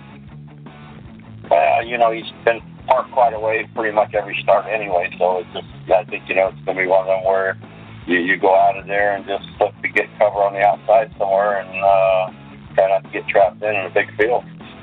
Let's talk about that race in the Gerrity, and uh, what a great race that was with a lot of movement and a, a bit of a legend coming from uh, behind the close. But your horse raced very big on the front, uh, had the lead, had the pocket, uh, was able to finish third. How did he come out of that race? He come out of it fine. You know, he comes, he bounces back out of all his races. Uh, he bounces back out of all his races very good, and uh, you know, he's just one horses that takes good care of himself. Steve, let's talk uh, about the other horse in this race, and this horse draws post 10. Uh, certainly uh, not a, a, very good draw, obviously, with a couple of trailers, but uh, Rockeyed Optimist. And I uh, turned the clock back to May, where this horse paced the fastest mile on uh, the big stakes day at Harrah's, Philadelphia. But uh, this is another horse that's been just right there, a very good game horse. You know, he, he's he's he's a nice old horse. You know, he, he just he, he does what he can do every week uh, he hasn't been drawing very well, but when he when he draws good or he can get into the race, he's pretty good. Same way, I think he's just going to have to go out in there and just look for a cover trip somewhere, you know, because if you take off the last, these things are going to come home in 53 anyway. If you're sitting last, you got no shot. We're joined by part owner of Rock and Roll World, uh, Tom Pollock, and this is one of the horses that will be competing in the Sam McKee Memorial. Uh, Tom, how are you, my friend? I'm doing great, Mike. How are you? Doing fantastic. Tom, first of all, obviously you draw post one. This is a horse that has been competing in the free for all ranks ever since uh, you purchased this horse, uh, and this horse was quite a purchase for you guys. Uh, tell us about it. I know he was the uh, the biggest purchase in the sale. Yeah, he was. He, you know, uh, Jeff Culliff and I went to the Meadowlands sale that afternoon, really with uh, you know, kind of a short list, but um, you know, not with our heart set really on on anybody in particular, including rock and roll. Uh, you know, we got there, we looked at them, we liked them certainly. Um, got into the bidding and kind of just uh, you know got caught up in the moment and uh, decided to go for it on them, and uh, you know, he, he turned out to to have worked out well so far. So we really like them. Tom, obviously, you're going against uh, 11 other great horses in this particular race. It is the uh, Sam McKee Memorial. Of course, Sam McKee passing away tragically earlier this year, one of the greatest announcers to uh, ever uh, don a microphone in this sport. Tell us what it means to be able to compete in a race like the Sam McKee Memorial. Uh, it's uh, you know it it it it, it really means a lot. Sam was uh, a good friend and uh, certainly uh, you know living legend in harness racing, and so you know to be uh, in in a race that that's named after him, uh, you know, and, and and hopefully to have some success in it would certainly uh, you know mean the world to me personally. He was. Uh, you know, a true friend and gentleman, and you know, somebody that always had a smile on his face, always was excited to see you and talk harness racing, and you know certainly uh, is greatly missed. Tom, let's talk about the race itself. You draw the post position here. How would you like to see this race shake out? Well, um, you know, I'd love to, I'd love to be able to, you know, kind of hold position and you know, and get get out of there and be be up close. I think, um, you know, he, he's done his best work here of late. Uh, you know, being a little closer to the pace. Uh, you know, we drew the outside or, or drew outside in the Ben Franklin final, and you know he never really got involved. And uh, last start at the Meadowlands, uh, you know, going a mile and an eighth, uh, Brian was able to hustle him out of the gate, and, and we were in the mix. And you know, I, I think up close, uh, you know, he can go with these horses. So we're, you know, hopeful to, you know, sit close and you know have some lump weight, and you know, hopefully be there at the end. All right, we're joined now by uh, driver Matt Kakaley, and I hope uh, Frank Baldacchino doesn't hear me say this, but uh, All Bets Off is probably one of my favorite horses in the fact that he can close like a freight train, and you drive him in the Sam McKee Memorial. He draws post number two. He draws extremely well against a pretty loaded and big field, and uh, you know you can sit off the pace with him, and you can show some speed with him. He's just a really versatile horse. He is. He's just a good horse. Um, you know, we kind of got the worst of it in Saratoga. Um, you know, but what are you going to do? That's racing. He was really good that night. He was loaded. He, you know, when he, I finally did shake loose, I mean, he was flying through the wire. So, you know, hopefully that, that helps his confidence and you know has him ready for Saturday. But you know, he's a, he's a special horse to me, and he always races good, no matter what. I mean, no matter what happens in the race, he always gives me what he's got. So, you know.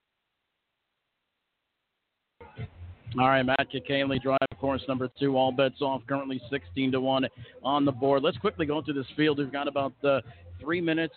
And uh, Garnet, we're going to throw it to you first for number one, Rock and Roll World. Obviously, this was a big purchase at the Lexington Select uh, sale, the most expensive purchase in the Lexington Select sale, and he got a win last time at Yonkers from the Pylons, and uh, he's currently 11 to one on the board. I think if you've been tries or supers, you got to use them. I think uh, he's going to leave. He's probably going to sit a trip up near the front and maybe reemerge late. I didn't take him on top, but I used him. I think he's very usable here. All right, number two, and we're going to throw to uh, Rich Matei, all bet. Uh, Burke Race, Weaver Bruscemi, Frank Baldacchino, Panhellenic Stables, the owners, all bets off, always capable, $2 million in the bank. And whenever you, you got $2.5 million in the bank, you're no slouch. Yeah. He's kind of off form, though. I mean, the Gerrity was an absolute war last time, so you can forgive that effort. And he's 16 to 1, which is actually a very nice price on this horse. Mike Carter, three is Dude's the man for driver Andy McCarthy. Mike, I'm throwing it to you. He's won two straight, a former Adios winner. Your thoughts on him? Yeah, I was going to say that. A former Adios winner, the three of dudes, the man. He's won two straight races against Condition Company, one at Meadowlands and one at Saratoga. He hasn't really matched up against Stakes Company, though, after being uh, sixth in the Ben Franklin, but he did race extremely well in the Consolation, only missing by uh, two and three quarter lengths uh, to a game field. And Lion Snyder, Mike, is in this field. Number four, Garnet, is Mach It So, and this is the horse that pulled off a huge upset in the Haughton Memorial here on Meadowlands Pace Night. 16 to 1 odds. A good follow up second in the Gerrity in a very active race at Saratoga. Uh, not going to get the value that we did on uh, him the last couple of weeks, though. No, we're not. But I uh, I bet him in the Haughton, and uh, this horse is a is a mile and an eighth specialist. I think he's going to be up near the front. And uh, if you're betting tries or supers, you've got to use him on the top. I think. High percentage winner six is five, a million dollar earner last year, 1.2 million in the bank. 16 of 44, but Richie's only one of 11 so far here in 2017. Yeah, and he stunk the joint last time, and then now wears the 24 for the last five. So this is much tougher. Number six, uh, Mike Carter is Mel Mara. Of course, Robert Cooper has been on this uh, show quite a few times, and uh, right now he's the one to beat at seven to five. You know, we didn't get a chance to hear it, uh, but I talked to Corey Callahan yesterday, Mike, and he teared up when we started uh, talking about uh, when we started talking about what it would mean for Corey Callahan to win this race. He was very close to Sam McKee, and I think Mel Mara has got as good a shot as any in this field. All right, let's. Uh, they're going to the gate here, and this is and an eighth. So I'm just going to wrap this up. Seven Lion Snyder was a big long shot winner, uh, 30 to one, four starts back uh, in the Franklin Consolation. Boston Red Rocks has been right there, 0 for 11 though, but nine shares. Wakizashi Hanover from post nine, uh, two wins in his last three starts for the million dollar mare, uh, million dollar horse rather. Rockeyed Optimist post 10, Delta winner post 11. Without further ado, let's send it upstairs to the voice of the Meadowlands, Ken Warkentin. It is the Sam McKee Memorial. Rest in peace, buddy. This is for you. Into the stretch, and the field picks up speed for race 11. The Sam McKee Memorial. Here they come. And off stride, Lion Snyder. Lion Snyder on the break, and they are off and pacing with all bets off out quickly from the inside. Rock and Roll showing speed. Wakizashi Hanover there. Mel Merrill to engage all bets on. So Is going to settle in. Mach It So gets away fourth here. Wakizashi Hanover is fifth. Dudes, Dudes the man is sixth. Check six is stride for stride with him in the seventh position as they round the turn. Then it's Delta Winner from the second tier, followed by Boston Red Rocks near the rear of the field. Rock Rockeyed Optimist is next to last after the miscue. It's Lion Snyder, the early trailer. The opening quarter was 26 and 2, pretty fast here. Mel Mara on the engine as expected. Mel Mara and Corey Callahan setting up shot here and calling the shots off the turn. All bets off. Rise the pocket spot behind the uh, speedy pace setter. Gap of two lengths to Rock and Roll World in that third position. Mach It So fourth, head towards the half. Wakizashi Hanover looking to be flush to the outside. Dudes the man shoots through on the inside. Then it's check six to the outside. Then we have Delta Winner. Delta Winner stride for stride with Boston Red Rocks on the outside and Rockeyed Optimist and Lion Snyder. 54 and 1 was the rate of half mile. Mel Mara in front looks like he's got a handful. Corey Callahan leads it by a length and a half. Mel Mara with all bets off being asked to pick it up here in the pocket spot. Here comes Mach It So, the Haughton winner now, third on the outside and gaining on the far turn. Rock and roll world towards the rail. Now check six gathers momentum. He's soon to be fourth on the outside. As Wakizashi Hanover drops back and pull out his Boston Red Rocks as they pass three quarters and one, 21 and one, 27 flat in the third quarter. Melmera. Mach It So on the outside comes out with Mel Mara as they turn home in the Sam McKee Memorial. Mel Mara digging in. Mach It So on the outside. And here comes check six and he's charging hard on the outside. All bets off of the rail. Check six and Gingras. Mel Mara can't place with him. Check six and Yannick Gingras with his third say. Check six in the Sam McKee Memorial over Mel Mara. Then it was Pocket So and Boston Red Rocks. The time was 202 and 1 for the mile and 1 8.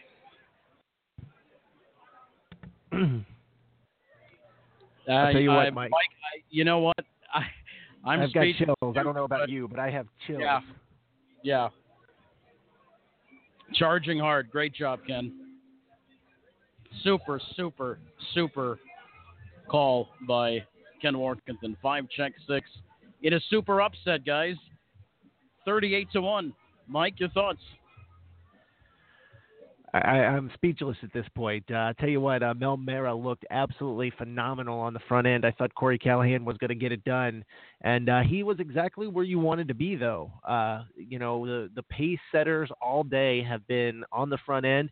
He was exactly where you wanted to be. But how about Check Six, Yannick Gingras? They closed like nobody else has been able to today, and uh, I think uh, maybe this uh, will change how some of us think the final, the Hambletonian will go. Garnet, let's bring you in. This is a pretty impressive effort from Check Six, considering where all of the horses in the first 10 races here today have had success have been. This is a pretty impressive effort. It is. I mean, he tripped uh, Gingras tripped him out perfectly. Uh, made made the move at the right time. Got behind a horse that was advancing, and uh, and he came on. And you know, I actually used uh, check six, and uh, if the six uh, won the race, I would have hit the try. I used the the four and the six with a few horses mixed up in second and third, but I don't have them on top. Oh my goodness! Well, you were you were definitely right in the ballpark. Rich, let's bring you in here. Uh, don't ever let anybody tell you that a mile that, that the extra eighth of a mile don't make a difference because if this race was a mile, Mel Mara wins. Yeah. And this is why me and you have this discussion all the time. We think that they should have different distance races because some horses don't want to go far and some horses want to pace and trot all day. And like you just said, Mel is in front at the eighth pole, and, and if this was race was a mile, the race is over and he wins. That extra eighth of a mile, this horse exploded in that last eighth of a mile. So I think distance was the key here, and this was a more impressive effort because he beat how the track has been playing all day. Garnet, I don't get a chance to talk to you. We don't get a chance to talk to you much about maybe some of the issues that press harness racing a little bit, but you know, one of the solutions that has been suggested is perhaps different distance racing. And here we have a couple of mile and an eighth races. Uh, we had a, a, mile and a quarter race uh, at Pocono, a five eighths mile race at Pocono just a couple of days ago. I know Yonkers has tried it. What are your thoughts on a consistent level of different distance racing? Does it help? Does it hurt? Or neither? Uh, it, it's worth a try. let's try something, right? Let's try something to generate new interest. Um, I, I'd like to see it. I know the uh, in the Georgian Downs up in Ontario, they used to have what they called Extreme Day. They'd have eight That's of a right. mile races. They'd have a mile and a quarter going the wrong way. They'd have uh, two and a half mile races. It was fantastic. And then for whatever reason, it got stopped. I think it was maybe a product of the slots. Uh, you know, the slot money had a lot to do with arranging it. But it was a great night. Why not? Why not race them at different distances once in a while? All right, uh, prices. Uh, how, how much? Derek Giwner from the DRF is joining us. How much do you have on check six? I'm sorry, I missed what you just said there. I'm sorry. How much did you have on check six? Ten or twenty? uh, uh, negative 56. Negative 56. All right, Gardner, if you want to give that to give that to Derek, and uh, we're going to bring Derek in here for just a few minutes. Of course, Derek is uh, the DRF's very own. And uh, first, let's talk about the Sam McKee Memorial. A very touching situation yesterday where they named the uh, the, the broadcast studio after Sam. Uh, truly a touching moment. And then here today, you've got the former U.S. Pacing Championship named after perhaps one of the greatest announcers that ever donned a microphone. He m- might have been one of the greatest people I've ever met in my life. I mean, I, I love Sam. Uh, I traveled two hours out to you know his funeral, and you know to get me to go that far, it must have been uh, pretty impressive. Uh, just all around great guy. I could I couldn't say enough good things about Sam. And uh, as far as Check Six goes, if you had Check Six, you're a smarter guy than I am because in a million years I couldn't have come up with that horse. Okay, Derek, uh, we want you to stick around for uh, a minute if you can. Jessica Otten standing by in the uh, winner's circle. Uh, she's going to attempt to get a guest, uh, perhaps uh, Yannick Gingras. We'll have to wait and see. But Mike, as you could see the winner's circle, I don't know if you could see the winner's circle presentation, but they have a Sam McKee memorial blanket with his picture on it, as well as the family down in the in the winner's circle as well. So once again, more touching moments here at the Meadowlands. Yeah, I can see it all uh, unfolding. Uh, there's a uh, camera shot into the uh, Witter Circle. I see uh, Sam's wife Chris and his daughters in the Witter Circle. Uh, we're actually going to try to get them on uh, here in just a little bit. But uh, what a touching moment, and the the blanket that they uh, came up with for this race, just a true testament to Sam holding holding the binoculars. A fantastic individual that is sorely sorely missed. Okay, Hollywood Hayden's going to grab Yannick Gingras first, uh, the winning driver of Check Six, and then uh, and then Jessica Otten will be uh, with him in just a moment. A seventy-nine dollar winner in the Sam McKee Memorial, a big upset. The exact dollars sixty cents. The trifecta returned eight hundred thirty dollars forty cents. Just big prices all the way around. Uh, Derek, let's bring you in over here for a second while we have uh, just a minute. Obviously, the track for the first 10 races, at least from our vantage point, has been playing pretty much towards the front enders. Does that really make the check six effort pretty impressive, being he's probably one of the only ones that came from behind it today? I think one of the reasons, you know, as I'm looking back on this, why Check Six might have won, is that the track's playing very slow today, in my opinion. I'd say the track's about a second slow. And because it's a second slow, it gives the horses that maybe haven't been as fast during the year a chance to catch up to those other ones that are a little bit quicker. Yeah, we're seeing, uh, and once again, as we came out in the beginning of this broadcast, we saw that headwind uh, in the stretch, quite a headwind in the stretch. Probably, I'd say about 15 to 20 miles per hour at times. Although you brought up a good point, we're on the roof, and it's definitely a lot stronger up here than it is down there. It's also a little cooler up here than it is down there. When I was downstairs before, I was talking to Scotty Zeron after he uh, won with international money. And we were talking about his colors and the aerodynamic nature of them. And he, he actually mentioned to me, it is a little windy out there. Like, he even brought that up. So maybe, it, even though it's worse up on the roof, maybe it is still a factor down there. you know, another subject that maybe we want to bring up owners' colors. We're starting to see a little bit more of that in harness racing, kind of like you see in thoroughbred racing. Do you think this is something that can take off? Drivers wearing the colors of their owners as opposed to their own. I look at things from the wagering perspective, and in that way, I think betters don't like it. Der- Derek, let's. Uh, we're, we don't mean to cut you off, but we're going to send it now to Jessica Ott, and Jessica is standing by with uh, driver Yannick Gingras of Check Six. Jess, take it away. Hi guys, I'm here with Yannick Gingras. Um, your horse really exploded the last eighth of a mile. Were you expecting that at all from him? Uh, I mean, I, he still felt pretty strong at the top of the stretch, so no, I definitely thought I had a chance. Um, you know, they uh, they were going pretty hard, uh, you know, uh, you know, from the three quarters to, uh, to the middleweight on the stretch, you know. So, uh, but I, like I said, I had some left, and uh, you know, he kicked in. You raced really good and you won a really big race. So congratulations to you. Back up to you, Mike. All right, thank you very much, Jess. Gotten down there with winning driver uh, Yannick Gingras as uh, Check Six was able to pull off a pretty big upset here in the Sam McKee Memorial. We're going to take a quick timeout. We're going to have more with Derek Giwner from the DRF. We're going to talk about the finals of the Hambletonian, which coming up in the not too distant future, but we are in sore need of a commercial break. We're going to pay some bills, and then we'll be back on Post Time with Mike and Mike, presented by Bet America, broadcasting live from the Meadowlands. Now at Bet America, every track is a bonus track. Earn rewards points for every wager you make on every track. We also offer more points for all exotics wagers. And don't forget about our weekly promos. Check our calendar to see how you can earn double points on featured tracks and races. Sign up for Bet America today to start earning points and get up to a $400 bonus with our new 200% deposit match. See our website for reward points state restrictions.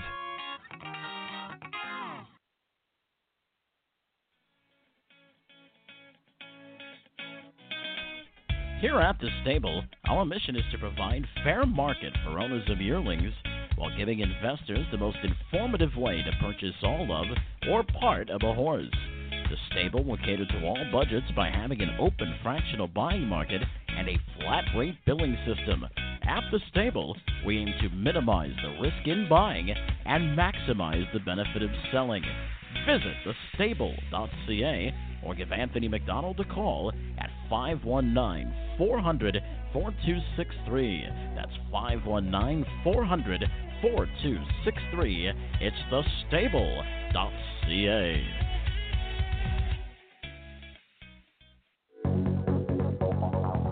The Kentucky Sire Stakes is a culmination of a month long series of preliminary races, with the biggest money earners getting a chance to compete in one of the richest finals in North America. The Kentucky Sire Stakes includes two and three year old pacers and trotters competing for over $2 million in purses. All the races are conducted at the historic Red Mile in Lexington, Kentucky. The series starts on Thursday, August 17th at 7 p.m. For more information, visit khrc.ky.gov. That's khrc.ky.gov.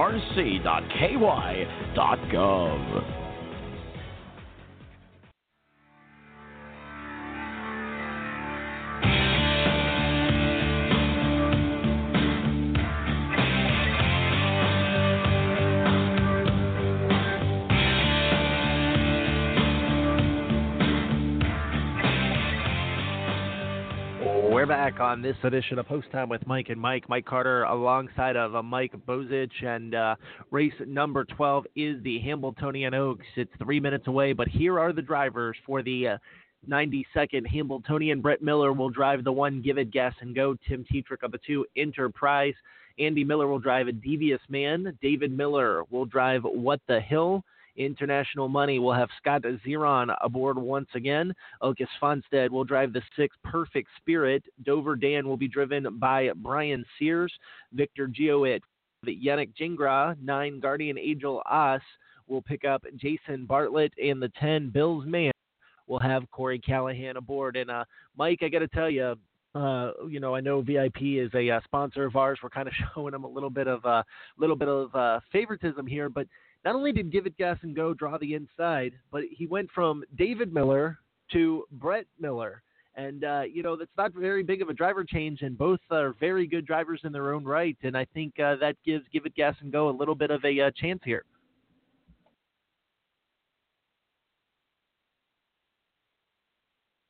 Mike?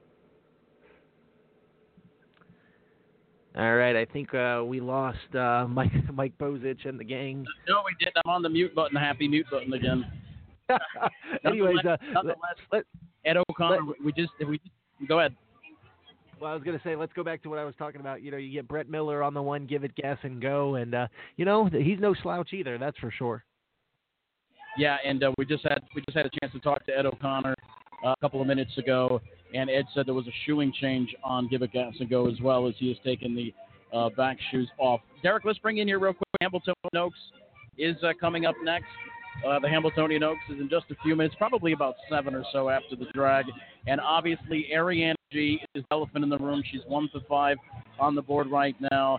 And she, obviously, there was some scuttlebutt that perhaps with Walner's injury that she may go to the Hambletonian. She elects to stay here in the Hambletonian Oaks. Got to say, that's a good move. I mean, I think it was the most logical move. Is really what it comes down to. Uh, if it's one heat to Hambletonian, that's a completely different ballgame. I think she definitely would have been in the Hambletonian if it was one heat.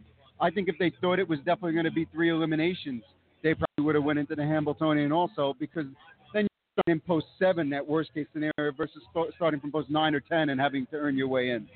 All right, so let's talk about the Hambletonian, and uh, we've got our printouts now, and uh, uh, Mike Carter just went over the drivers, the driving assignments, and the morning line's been put out. International Moni is the morning line favorite. Enterprise uh, three to one in the morning. Bill's Man is five to one. Did not get a very good post draw. Uh, from what you saw in the eliminations, your thoughts on the finals? Well, first thing I want to say is I was looking at double probables with Ariana G because there's a double here with the Oaks, and it seems like so far in the early going the bettors are leaning towards Devious Man. It was seven dollars, um, so that's interesting. Followed by International Moni at eleven, and then Enterprise at thirteen. Um, I thought that Åke Svanstedt's horse, Perfect Spirit, probably went the best mile of anyone I saw in the limbs. Does that take something out of him uh, for the final?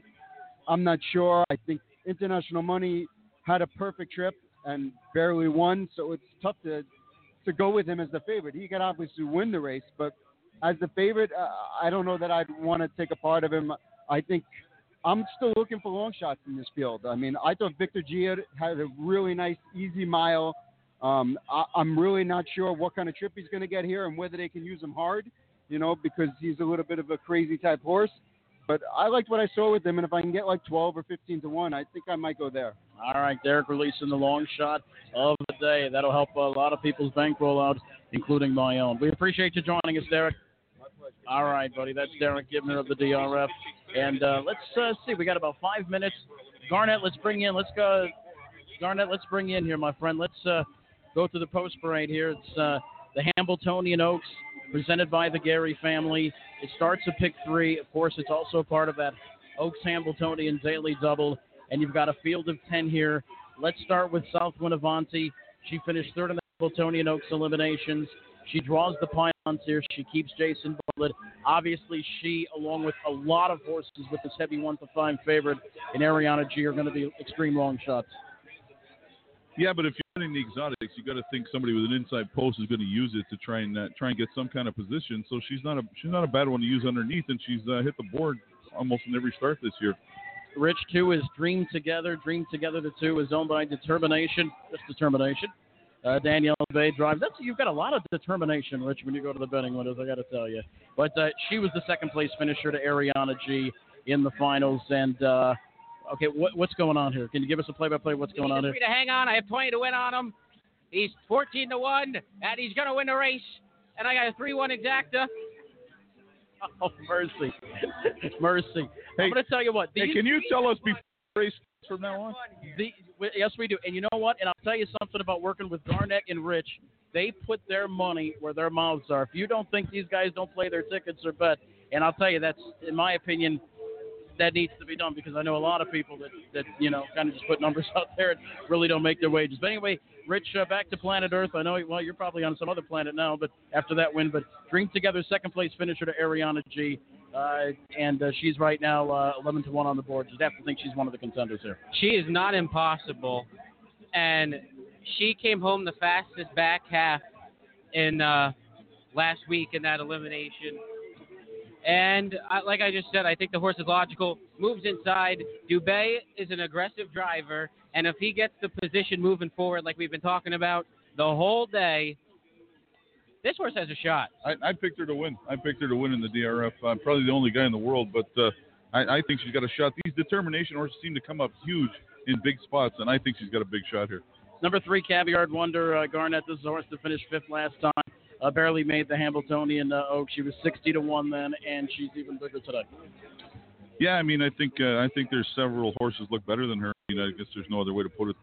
All right, let's talk a little bit about Ariana G. Rich, number four, Ariana G. Obviously, the scuttlebutt, as we talked with Derek, giving her about, was that she may go to the Hambletonian after the injury to Walner. She elects to stay here, and uh, she is obviously the dominant force The win, or any part of it actually is going to put her over a million dollars. Yeah, she's definitely the horse to beat. And I was surprised that when Walner was uh, scratched out of the Hambletonian, they didn't take a shot. But you can't blame the connections for being one to nine to basically win two hundred and fifty thousand dollars. Absolutely not. What are your thoughts on Ariana G. here, Garnet? I'm trying to beat her, but uh, you know, I mean, obviously she looks like the dominant horse on paper, but I just like the way they brought this Dream Together horse around. She's only got four starts this year, coming into the race, right? And uh, you you get ten to one, so I'm taking a swing there. But uh, if Ariana G beats me, so be it. The strong second favorite is Five Magic Presto. She won the other elimination, the one that Ariana G was not in. She's uh, eight for 16, she's seven. She's a high percentage winner, and uh, Nifty Norman feels good about her chances. Uh, Garnet. Yeah, and you know what? If you go back two starts in the uh, Del Miller Memorial, she had a lot of trot and absolutely nowhere to go in the lane, and that was against Ariana G. So uh, it could be interesting here. There could be a mid a mid race uh, a battle develop between these two. Maybe set it up for somebody. The John Butenschoen trainee is number six, Fine Tune Lady Rich. She's won two of her last three, fourth in her elimination. She came first over uh, with Ariana G drafting on her coattails last time. Maybe a triple work out a little different this time. Yeah, and you can't blame Corey Callahan for going first over. Somebody's got to go first over against Ariana G. I think this horse is going to get it than last time, and she can hit the board. Seven Garnet is Feed Your Head, a Jimmy Takter trainee that uh, you're getting 14 to 1 odds on. Uh, this horse won two starts back at the Tompkins, a second to Magic Presto. She has speed. She should be firing early. Yeah, she's quite likely to be in the lead uh, going on the first turn. Um, I mean, Tetrick knows how the track's playing. You're getting 16 to 1. There's worse stabs in the world. Number eight, Rich's Sunshine Delight, a third place finisher on the Elims last night. She does come out of the Ariana G Nation, another that has speed and probably has to be close up to be effective. Yeah, I think she's over her head, but the connection had to take a shot. So We've talked a little bit to Andy Miller about nine overdraft Volo Garnet. Uh, he was a little bit disappointed by her effort last time, a fourth place finish. Uh, she was better to be good. She also was a beaten favorite against in in the Tompkins. I could see her. I could see this uh, this filly coming up uh, second or third over, fourth over cover, passing a few horses in the stretch, maybe um, you know getting third or fourth. I think it's very possible. She's very consistent, almost never misses a check. Rich, you have something to say about overdraft Volo? yeah, when you were doing the interview with him, I was in the office office listening, and he did say even though he was disappointed, she did come out of the race a little sick. So maybe that was the uh, maybe that's the excuse for the not so great performance. So if you want to play her at 55 to one, go ahead. That's a huge overlay on this horse. All right, and 10, Dream Baby Dream, fifth place finish from the Hambletonian Oaks. She's an extreme long shot. Mike Carter, let's throw it back to you in the post time with Mike and Mike Studios. Your, your thoughts of the Hambletonian Oaks as they come to the gate. To get ready to go to the gate, guys, I think Ariana G obviously is the uh, one to beat, but Magic Presto I think has a shot to uh, to present a little bit of a value uh, and could potentially uh, beat her here. I think uh, if you're looking for some sort of play, Magic Presto is your uh, kind of your place to go, and you know it's going to be tough to beat Ariana G, but you got to take a stand somewhere, right? That's right. For the call of the Hambletonian Oaks final for three year old Filly Trotters, let's go upstairs and send it to the voice of the Meadowlands, Ken Warkentin. Field of 10 three-year-old filly trotters, 1 to 5 in the 4. Ariana G, last two-year-old champion. She's been stellar. Picked up right where she left off last year. Now 1 to 9. On gate, race 12, the Hambletonian Oaks final, and here they come. And the romp and trotting feed your head, fed racetrack, sunshine the light on the outside. And right there is fine-tuned lady Ariana G's in the mix, Dream Together and Southwind Devante, and everybody's leaving here. There's six deep around the first turn. Southwind Devante, Dream Together challenges. Fine-tuned lady, three wide on the outside and driving with Feed Your Head now fourth. Ariana G fifth past the opening quarter. Then it's Magic Presto, sixth on the inside. Sunshine Delight is seventh. And then Caviar Wonder in between them is Overdraft, Follow Then, Dream Baby Dream. Sunshine Delight went off stride, 27 2 in the backstretch. And it was Fine Tuned Lady on the outside. Feed Your Head. Feed Your Head and Tetrick. Fine Tuned Lady. Yields for the pocket spot. Here comes Ariana G, the big favorite now, stride up strong. Third, now second to challenge for the lead. Dream Together is fourth past the half mile. Southwind Devontae fifth on the cones. Magic Presto is six, needs to get going here.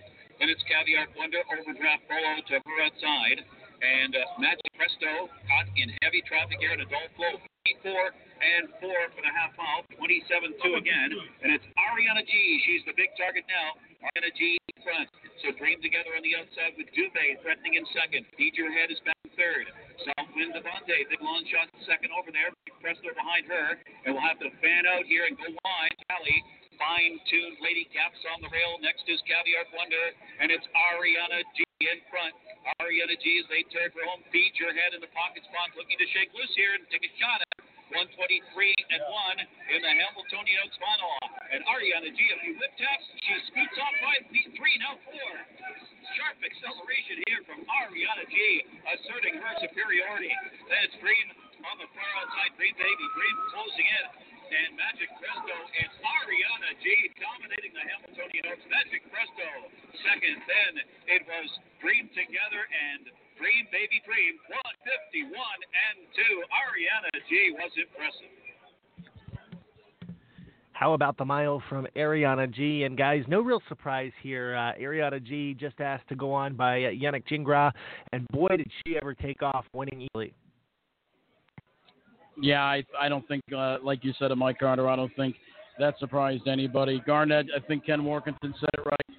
She just showed her superiority to this field when asked. She just responded at will, and uh, Magic Presto had a distant view from that second placing. Yep, I mean, uh, no chinks in her armor today. She was just outstanding. Uh, the, the horse I like took a shot at her going to the three quarters and was easily repelled, and that was that. You know, I I was hoping Ariana G would at least hit the board because I didn't want you to be mad at me because I know you missed the bridge jumper opportunity a little bit earlier with uh, Hannelore Hanover, some very good show prices. And uh, Garnet, you look for that kind of thing when you're uh, handicapping. Absolutely, it's it's one of the best bets in racing. I mean, the chances are, even if the horse you like, uh, if the horse, uh, the big favorite, wins or, or makes the board, I mean, you're still going to catch a ticket if you finish first, second, or third. But if the horse misses the the board, us small timers uh, take a lot of money home from guys that are dropping ten grand in one bet and losing. All right, Rich Matei, let's turn it over to you. Ariana G, obviously very impressive. Uh, Feed Your Head was put into play early. It looked like maybe she would have a little bit of a chance from that pocket position, but uh, when Ariana G was asked for trot, she just uh, gave and gave and gave. Yeah, she was the best horse in the race. And I bet you the connection are thinking, what if right now? Mike, the, I think Rich brings up a good point. The connections are thinking, what if right now? What, what do you think? Yeah, when you scoot off and win by that much uh, under pretty easy wraps, I mean, Yannick didn't even hardly move in the bike. You know, you got to wonder, did we make the right decision? And I think uh, part of the part of what went into that decision, Mike, is the two heats of the Hambletonian. Uh, we saw a couple years ago when um, the filly Mission Brief took a shot at Pinkman, where Yannick Gingras had a uh, very big decision to make, where he had two of the favorites going into the Hambletonian final, and Pinkman was a little too much for Mission Brief. But you got to wonder, you know, if they're thinking, uh, what if at this point? But Jimmy Takter and those connections, the Marvin Katz and those guys, this is their fourth Hambletonian Oaks, I believe, that's back to back to back. Absolutely. Congratulations to the connections of uh, Ariana G as she returns to the winner's circle. Jessica Otten will be down there with Winner's Circle reaction, uh, maybe visiting with Jimmy Takter, maybe Yannick Gingras. We'll have to wait and see. We have a timeout to take when we come back. It's more coming up from the Meadowlands, including the big one, the three year old open, the Hambletonian for a million dollars. That is next on the racing docket about 15 or 20 minutes from now. You've got Post Time with Mike and Mike presented by Bet America live from the Meadowlands. Running Aces Casino and Racetrack is a premier harness racing facility and card club in the upper Midwest, located just off I 35 and just north of the Twin Cities in beautiful Minnesota, and available at simulcast centers and on ADWs across North America. With live harness racing action on Tuesday, Saturday, and Sunday nights from May through September. For more information, visit our website, runaces.com.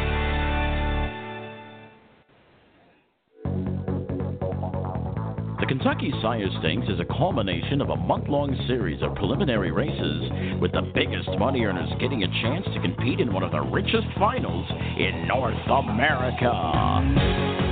The Kentucky Sire Stakes includes two and three year old pacers and trotters competing for over $2 million in purses.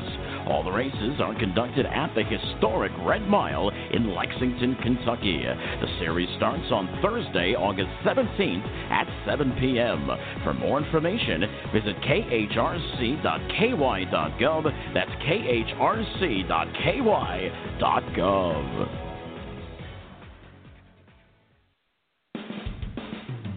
Summer racing heats up at the Downs at Mohegan Sun Pocono. Catch all the action Saturday, Monday, and Tuesday with a post time of 6:30 and Sunday at 7:30 p.m. In July and August, it's the two and three-year-old trotters and pacers in the spotlight in Pennsylvania Sire Stakes and Pennsylvania Stallion Series action. Follow us on Twitter for all things racing at Downs at MSP at Downs at MSP. Mohegan Sun Pocono. Join us for the 23rd Annual National Standardbred Horse Show, August 12th and 13th at the Horse Park of New Jersey. Pre entries close July 26th. Divisions offered include English, Western, driving, dressage, in hand, showmanship, gaited, jumper, hunter, speed, fun, equitation, fresh off the track, Jersey bred, and roadster. There'll also be a stick horse rodeo for children between 3 and 10. Also, want a chance to receive $200 in cash and a custom belt buckle? Participate in the Pacing for the Cure in hand trail. Visit sphonj.org for more information. That's sphonj.org for more information. It's the 23rd Annual National Standardbred Horse Show, August 12th and 13th at the Horse Park of New Jersey, presented jointly by the SPHO of New Jersey and the SPOA of New Jersey and our numerous sponsors. Pre entries close July 26th. Be there! The New Vocations Racehorse Adoption Program places retired racehorses into approved monitored homes and transitions them into second careers. New Vocations has placed over 350 retired standardbreds the past three years. They are now accepting horses from all racetracks in the United States. New Vocations has facilities in Ohio, Kentucky, and Pennsylvania and is expanding to New York. To learn more, visit newvocations.org and on Facebook at New Vocations Racehorse Adoption Program.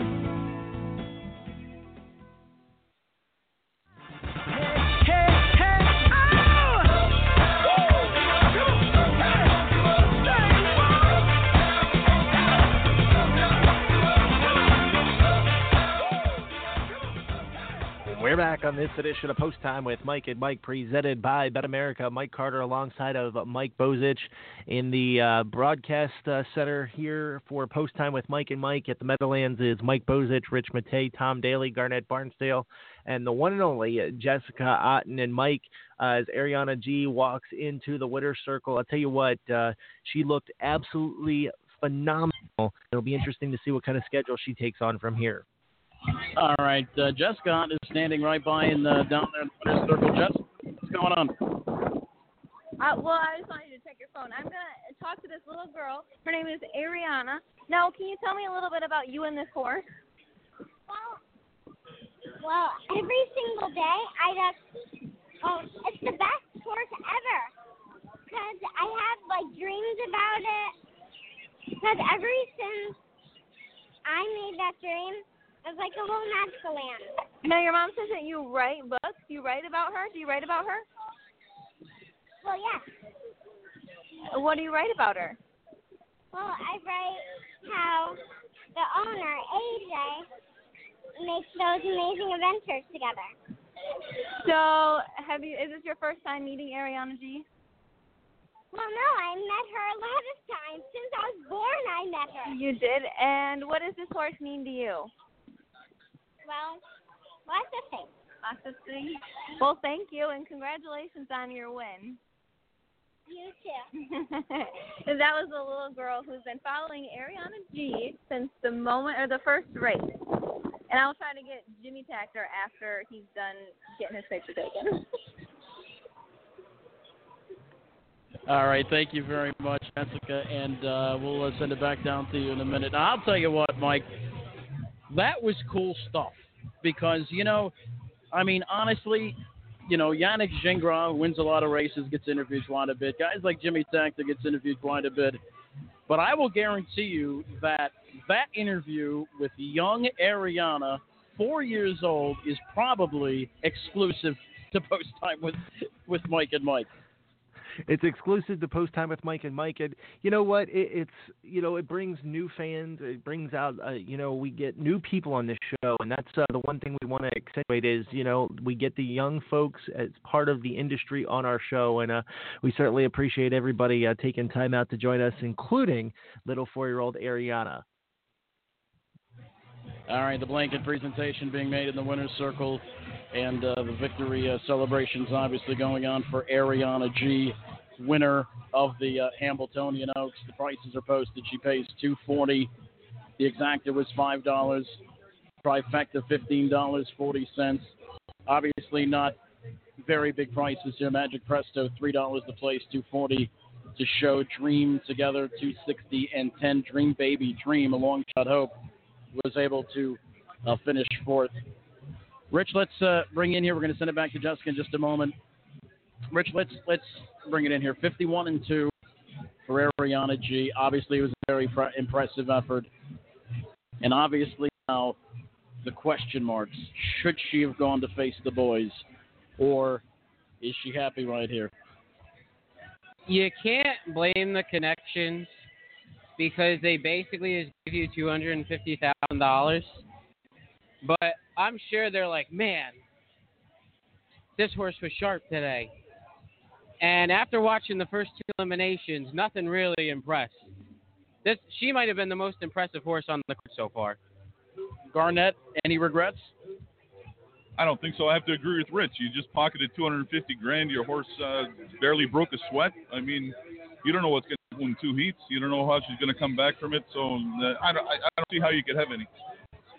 Mike Carter, that's the point that you brought up about the two heats. I mean, it's very unpredictable to see how Ariana G would have raced in two heats. I know Jimmy Tact is probably addressing that situation right now on the Meadowlands live feed as Hollywood Hayden uh, is talking to uh, trainer Jimmy Takter. But uh, Mike, I think the two heats is definitely the wild card in that equation. Yeah, definitely. I mean, the the eliminations only go for a hundred thousand apiece. She would have taken home fifty thousand if she wins uh, one of the two eliminations, and then you're risking it to come back and attempt to win uh, the Hambletonian final in heat number two. Definitely think this was a smart decision uh, by Jimmy Takter and those guys. This is their fourth straight Hambletonian Oaks, and Mike, even more, it's the also the owners fourth straight Hambletonian Oaks. Uh, Marvin Katz and Al uh, Libfeld. So uh, congratulations to all those guys uh, on a very hard work over the last couple of years. All right, Jessica's honing in on trainer Jimmy Takter. She's going to get her target probably momentarily. How many times do you think Jimmy Takter's been asked this question in the last five minutes about the should you have gone to the Hambletonian? Uh, over and under about five. I don't think anybody said anything to him about. We got Jessica. I'm sure down. Hollywood did. I'm sure she's going to bring it up. Uh, I'm sure she's going to bring, Hollywood bring it up too, right? Because uh, let's see. Let's uh, see, Jessica. Well, Jimmy's got to go get the. Uh, obviously, Jimmy's got to get the uh, the presentation. Is uh, the flowers being awarded to the winning connections of the Hambletonian Oaks? But uh, guys, the big one's coming up. Seven minutes on the board, 14 on the real board. The uh, Hambletonian O- the Hambletonian final going for a purse of one million dollars. It starts a 50 cent late pick four. It is the second half of the Oaks Hambo double. Talk to Derek Giwner, whose long shot here is perhaps eight. Victor Geo. Let's bring Garnet in here and let's start talking about this thing. The Hambletonian final. And obviously, Enterprise International Moni will be taking their share of wagering dollars. But as always, as value players, we look to try to find something that's going to reward our pocketbooks handsomely. Garnet, where's who's the who's the magic horse in this race that will accomplish that task?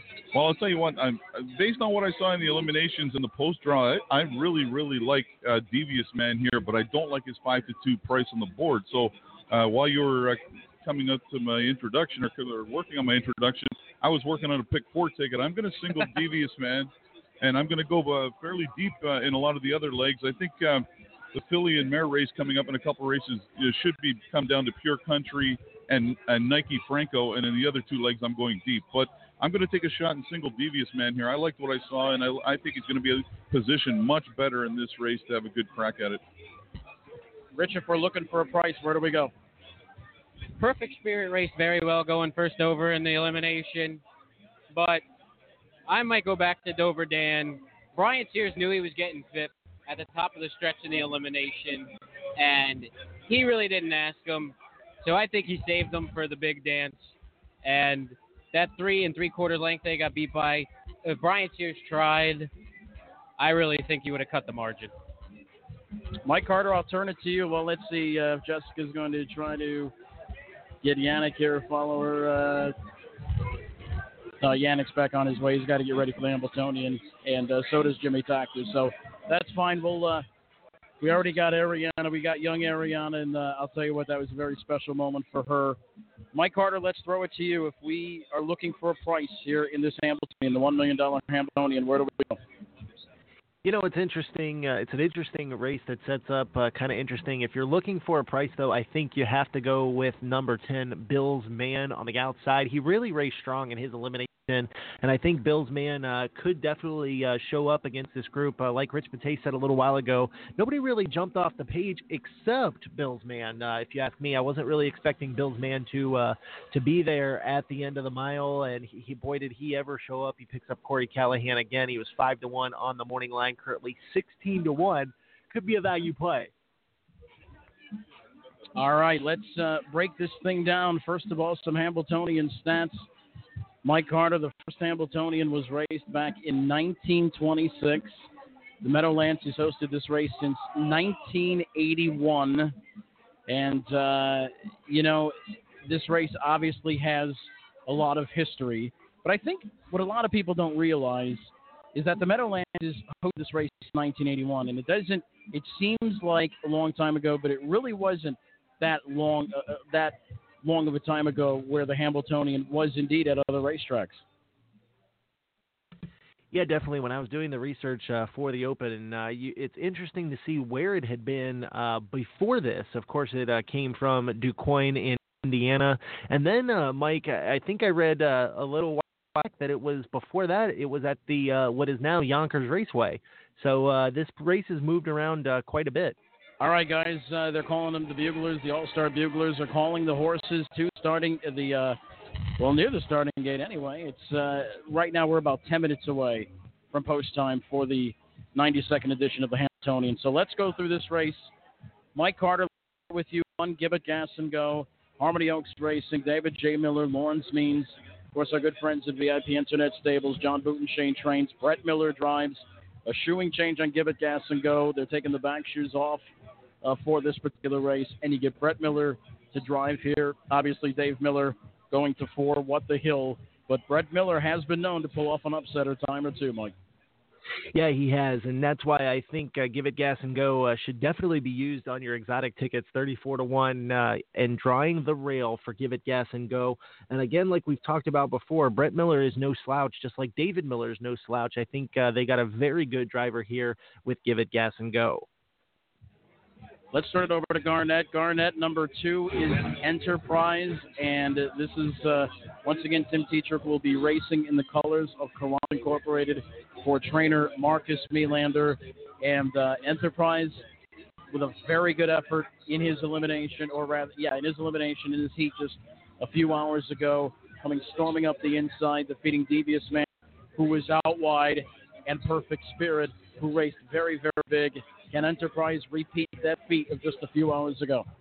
I think he can. I mean, I think uh, this was one of the one horses that uh, I landed. I, I was lucky enough to land on to speak about in, in his elimination, and I hinted then that uh, five to one was an overlay, and you're getting four to one on him here, and you know he's going to be a horse that's going to be positioned uh, to to you know to make best use of his speed. So uh, four to one, he's he's a good bet here, I think. Rich, let's turn it to you. Three Devious Man owned by Stroy Incorporated, Andy Miller Stable Incorporated. Andy drives. Devious Man came from post nine last time, was parked a mile, closed very, very well. Enterprise got the jump on him from the inside in the heat. Devious Man gets a much better post draw this time around for the big money. Yeah, and he can leave too, which is a good thing. Andy, if there's there's a lot of speed, he can take him back, or if nobody goes, he can go on with it. He beat the way the race was. He didn't beat it, but he raced well enough to win in his last race. The way the race was shaped up, because nobody could close all day, and he was actually one of the first ones that actually could close. So maybe the track is changing as the sun's starting to set. He's got a big shot. Mike Carter for What the Hill, Burke Racing, Our Horse Cents Stables, Jerry and Teresa Silva Stables, and uh, Dave Miller is the driver on For What the Hill. Obviously, choosing him over Give It Gas and Go. A lot of speed, a bit of a tough trip perhaps, was hounded, which set up for Enterprise Devious Man to come from off the piece. Do things turn out differently here for What the Hill? You know, it's interesting you say that. I possibly yes, but the post draw uh, definitely uh, kind of hindered him a little bit. I think with a little bit of speed being towards the inside, he has enough speed to get off the gate. The question is, is David Miller going to be able to ration out the fractions against this group, or are people going to start taking shots at him? Number five, International Moni. Mr. Barnsdale. Right now, International Moni is three to one on the board. Second choice to nine to five for Devious Man. A hard fought victory in the heat against the likes of Bills Man and Victor Gio, who raced pretty big. Scott Zeron back in the bike. Frank Antonacci, the trainer. Does International Moni give Frank Antonacci the crown?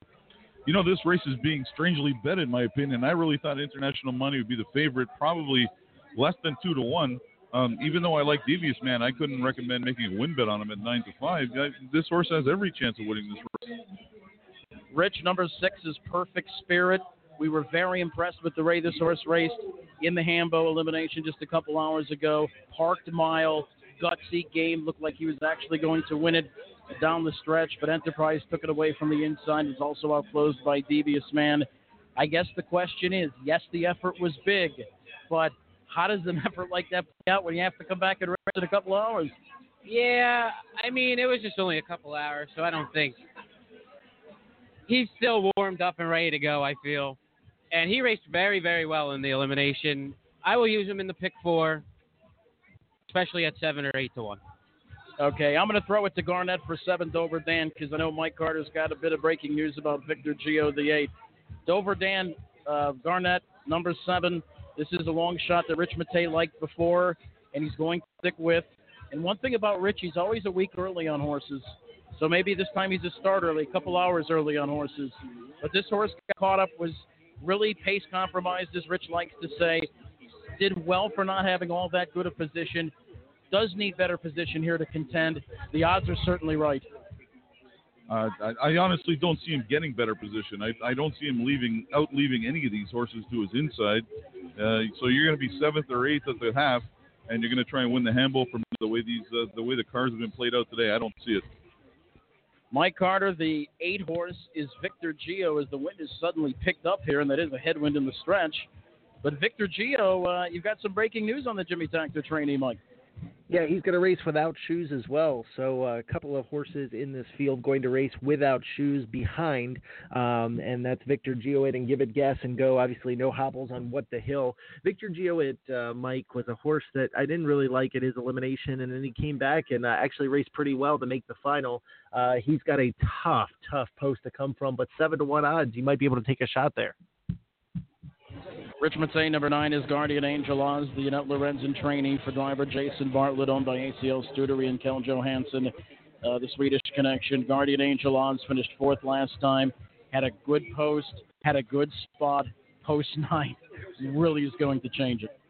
Yeah, he raced okay in the elimination. I think he got lucky because Long Tom broke in front of him. But um, now he draws post nine. I don't think he's going to get a, the same inside close up trip that he had in the elimination. Garnet, the 10 is uh, Bill's man. The driver Corey Callahan, John Butenschoen, with uh, three horses in the Hambo fi- in the Hambo finals. This horse finished second to International Moni, lost a thrilling stretch drive, but once again, the post is really going to compromise who you would have to think. Absolutely, I can see this horse getting a piece of it. I can see him, uh, but you know, I think he's going to be maybe third, fourth over at the half, three quarters. I I can't see a 10 hole winning the Hambletonian when it's so competitive. Maybe if you had Walner starting from the 10 hole, we'd be thinking differently, but I, I can't see him winning it. All right, Mike Carter, it's nearly time for the 92nd edition of the Hambletonian going for a million dollars. And this is the race that we wait for each and every year. And it's uh, been certainly a pleasure to sit here and broadcast this great card, or much of it anyway. And it's certainly going to be a pleasure to sit here and watch this Hambletonian. I know it's Garnet's first. But let's get down the brass taxes. Who is our selection, Mike Carter, to win Hambo 92? You know, it's uh, you know that's a, a tough call if you ask me. Um, I kind of want to go to the inside with uh, Devious Man. I kind of want to go to the outside with uh, Victor Geoit Mike, but I think, and I'm trying to get my post position. I got it written down here, and I couldn't find, can't find my paper. Did you hide it from me, Mike? All right, Victor I guess I'm not to get I-. Victor Gio is starting from post position number eight. Victor Gio from post eight, but I think guys, I think I'm going to go with Bill's man from post 10, 21 to one uh, is a little bit of a uh, is a little bit of a tough price to take, but I'll tell you what, uh, if anybody can, Corey Callahan can, and I think Bill's man is going to be uh, the toughest one here. Garnet, your pick to win uh, Hambo 92. I'm going to stick with Devious Man. He was the most impressive uh, horse that I saw in the eliminations, and you know what? He, uh, I don't think it took too much out of him that effort. He only really trotted hard coming to the wire, maybe the last 16th to get up for second. I'm going to stick with him. I don't love him at two to one, but I single him in a pretty big pick four ticket, so I need him to win here. We're just a couple of minutes away from a start. Rich Matei, your pick to win Hambo 92. Dover Dan. I think Brian Sears had a lot left in the tank, and I think he's going to show it. Marion Marauder was a second place finisher earlier today in the John Cashman. He was last year's Hambletonian winner. Pinkman was a winner of two years ago for trainer Jimmy Takter, who uh, went back to back with uh, Trixton and Pinkman. Trixton, the winner 2014, Royalty for Life in 2013. The great market share for Linda Toscano, Noel Daley's Broadband in 2011, and uh, Jimmy Takter in 2010 with Muscle Massive. Jimmy Takter has obviously won this race uh, quite a few times, and uh, he is uh, down to perhaps a long shot chance here to win it for the third time in the last four years with the eight Victor Gio. They are getting ready. They are coming to the starting gate. It is the 92nd edition of a race so rich in tradition, so rich in history. It is the Hambletonian. And with the call of Hambletonian 92 on this beautiful Saturday afternoon at the Meadowlands, it is the voice of the Meadowlands, Ken Warkentin.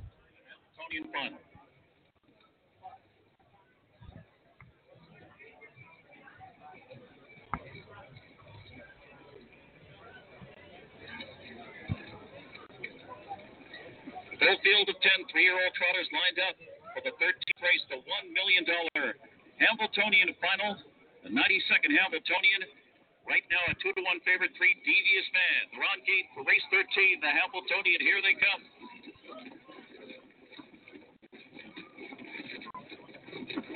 And they're off in the Hambletonian. Guardian Angel shows first on the outside. There goes Perfect Spirit with speed. What the Hill from the inside? Enterprise steps out sharply from the inside. And give it gas on the rail, hit the first turn. Åke Svanstedt and Perfect Spirit taking charge. It's Perfect Spirit to the front here as they round the first turn. Guardian Angel, big long shot going up on the outside. What the Hill is third? Enterprise gets away fourth. Devious Man is fifth. Up and around, give it gas and go is sixth. Then Victor Gio to the outside, seventh at the back of the pack with Dover Dan, followed by Bill's Man. And the breaker was International Moni. International Moni lost all chance breaking in the first turn, 27 and 1. So it's Perfect Spirit up front, Perfect Spirit in front, and parked out is the long shot Guardian Angel on the outside going the long trip here. What the Hill in the box third as they head towards the half the pace going here. Enterprise fourth now stays in. Devious Man going up now with Andy Miller. That one going up with Victor Gio on the outside third. Give it gas and go. Gets shuffled back as they pass the half mile. Underway's Bill's Man from the back of the pack with Dover and an international way back. The half rated 56 seconds. So it's Perfect Spirit in front. Perfect Spirit has the stranglehold on it as they race the far turn. Guardian Angel, tough trip for him, but hangs in there second as they head to three quarters. Devious Man is poised to come three deep right now. What the Hill's had a perfect trip and he needs to fan to the outside. Victor Gio from third over, just three lengths from the lead here. Enterprise buried on the rail needs racing room. As they turn home, and Bill's man fans to the outside. It's wide open. On, 25 and 1. They're in the stretch of the Hambletonian. Perfect spirit to go all the way. In perfect spirit. Devious man. Perfect trip to the rail. Get up there! Get up there! Get up! Get up! Perfect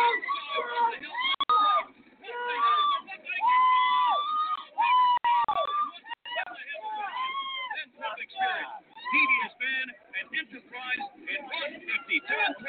What the hell? And there it is, guys. The Hall of Famer Dave Miller, what the hill, got caught up in a middle half speed duel in the heat. Not that trip did not happen this time. What the was able to get the perfect pocket ride and get the job done. There is an inquiry, though, Mike Carter. There is an inquiry. Gar- did you happen to see what the inquiry was about? I was watching the stretch drive. I did not. I'm just uh, trying to figure out why I went off what the hill when uh, he was my pick. What the hill, 17 to 1. I think the three bugged in and made a horse break, and that's what the inquiry is going to be on.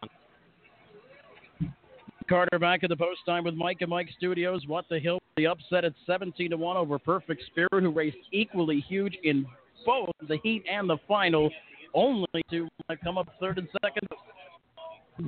Yeah, definitely. Uh, talk about an exciting race, Mike. I don't know uh, who was around up there, but uh, hearing the fans uh, screaming and yelling uh, at the Meadowlands was definitely uh, fun to hear. But how about what the hill, guys?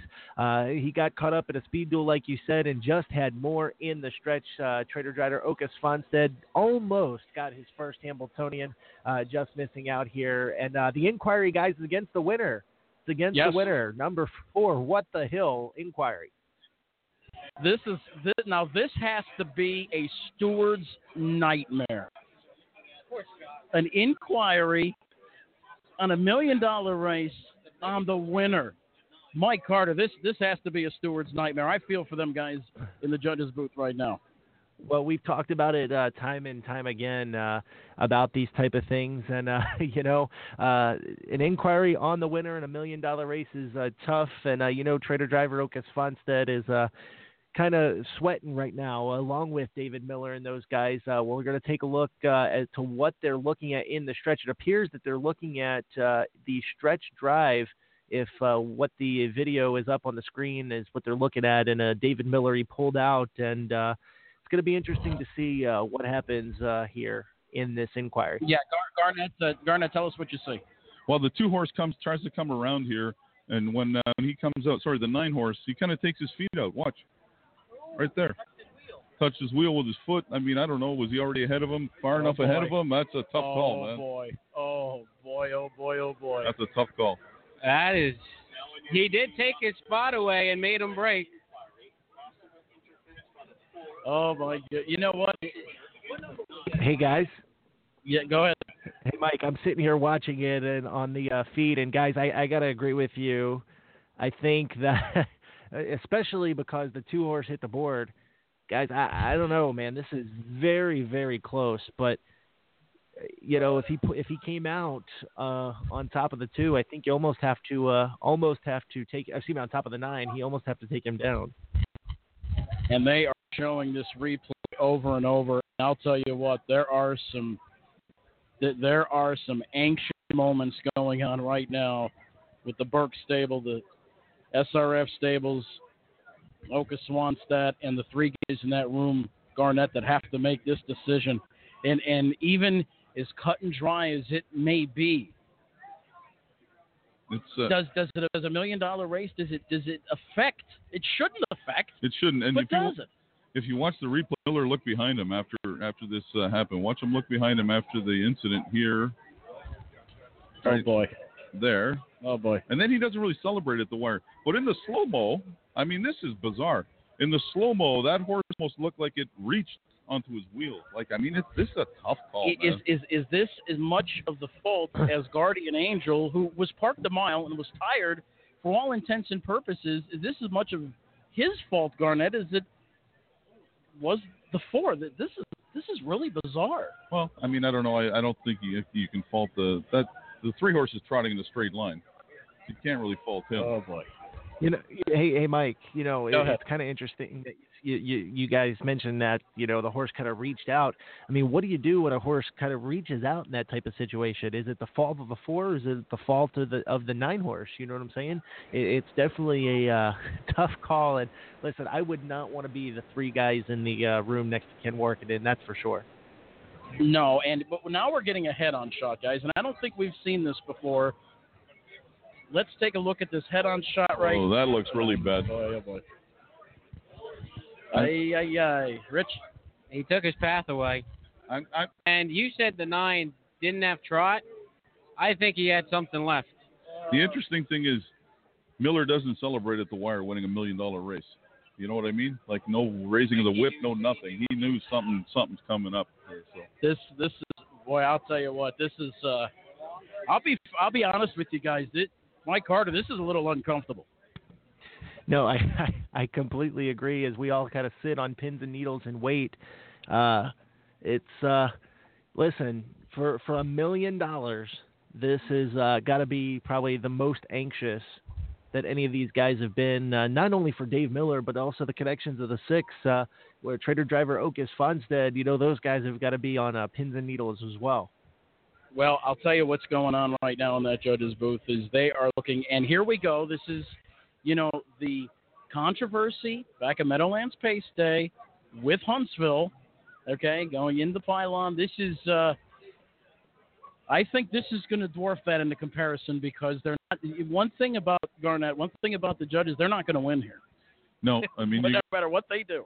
you're absolutely right. But I mean the head-on shot, I think clearly shows that he uh, he, he came out and uh, he did the interfering. If you look the pan shot, it looks a little bit weird, like the horse is reaching into his wheel or something. But I don't know, man. I might if you if you're looking for my opinion, I think he's got to come down.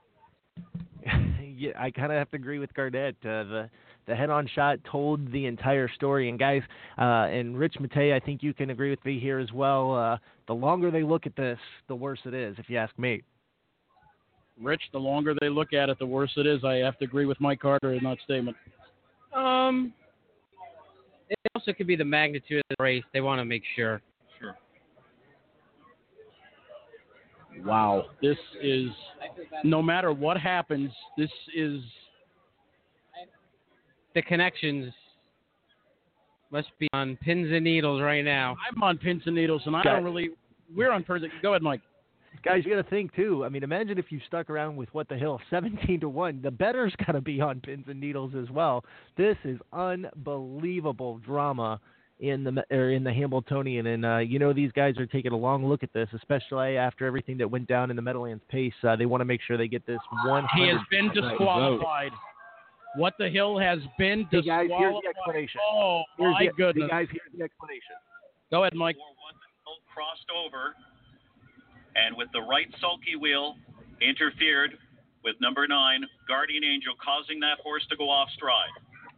Did not have sufficient clearance, changed course in the stretch, came off the cones, and struck the front, the front legs of nine, Guardian Angel, causing that horse to go off stride and was disqualified and placed ninth for the interference. Guys placed ninth for interference. That was the explanation from Ken Warkentin.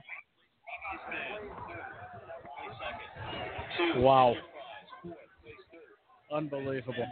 Well, I, that you couldn't pay me enough to be one of them three guys in that room right now, and and uh, boy, I just I I feel I mean you know as good of a guy. And how many times, Mike, if we if we had Dave Miller on this program, how many times have we had Ron Burke? Hi, hi, hi. So drama in the Hambletonian. If you're just tuning in, for what the Hill wins has been disqualified, place ninth for causing interference. Perfect Spirit wins it. Devious Man up to second. Enterprise up to third. And uh, Bill's Man up to fourth. There's the official sign.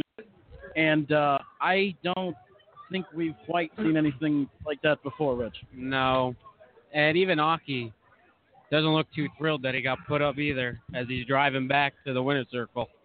He probably Okay. is in shock too that he just won on a disqualification. Mike, guys, I you know I heard the uh, the crowd when they pulled the numbers down, and uh, you know the crowd reaction. Uh, obviously, uh, some surprise, uh, some not so surprised, but the crowd reaction uh, told the entire story on, on that one.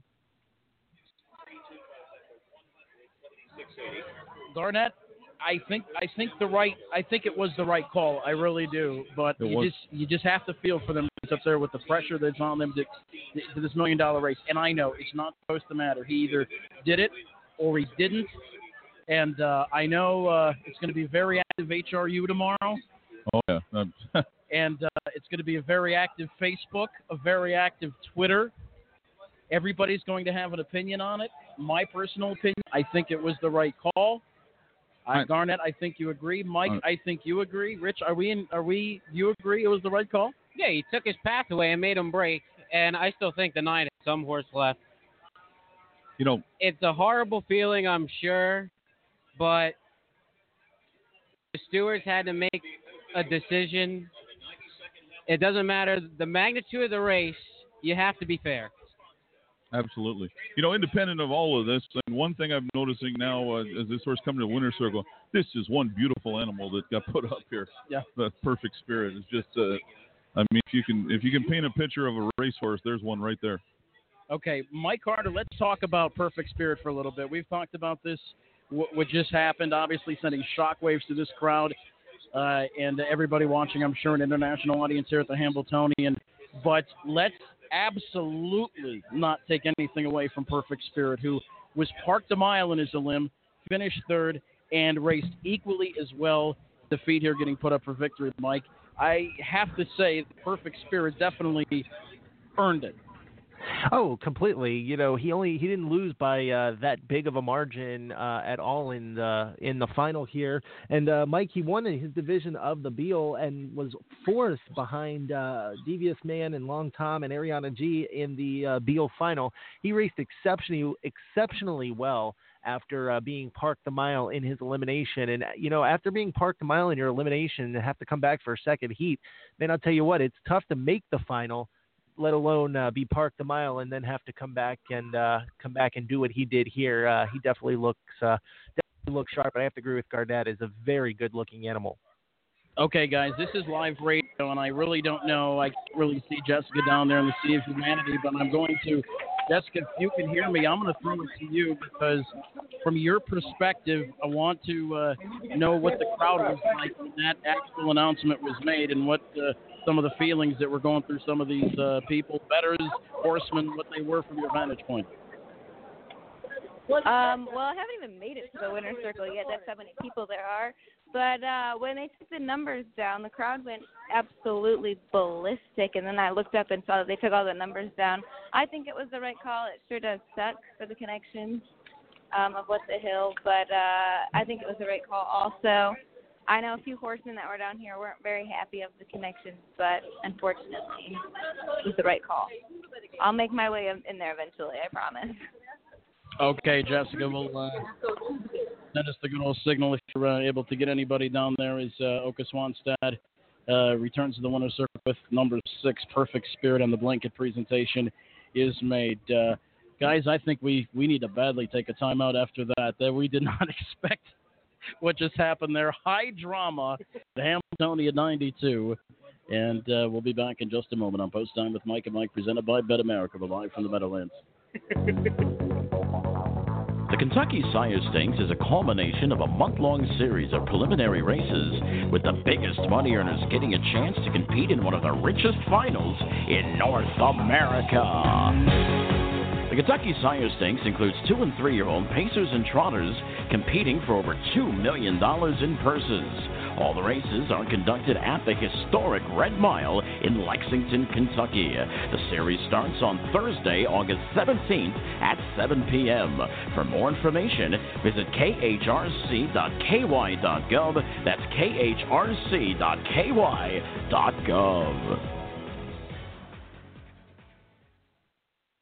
Running Aces Casino and Racetrack is the premier harness racing facility and card club in the upper Midwest, located just off I 35 and just north of the Twin Cities in beautiful Minnesota, and available at simulcast centers and on ADWs across North America.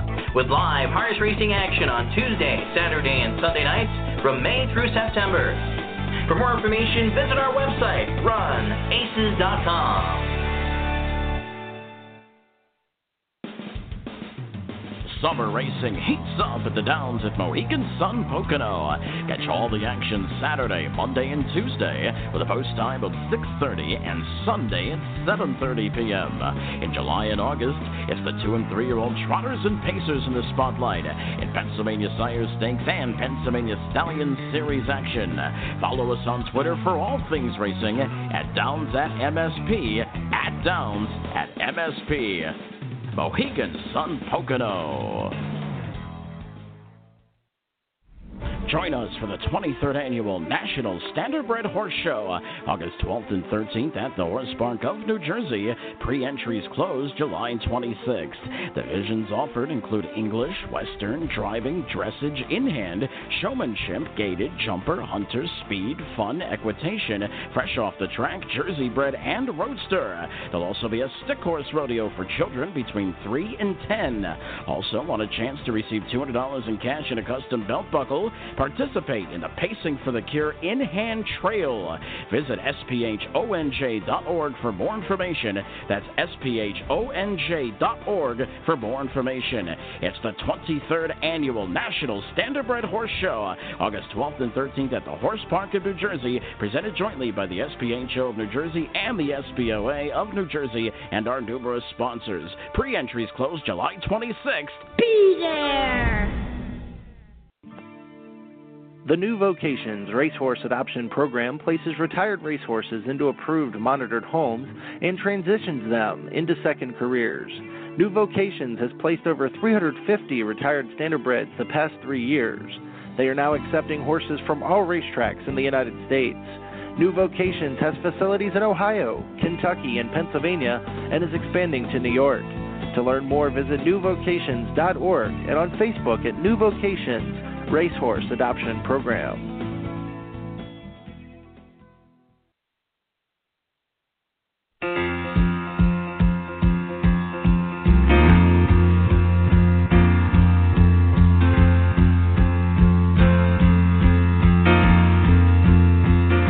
Doctor, my eyes have seen the Numbers in the books, and uh, what a race, and uh, what they hold.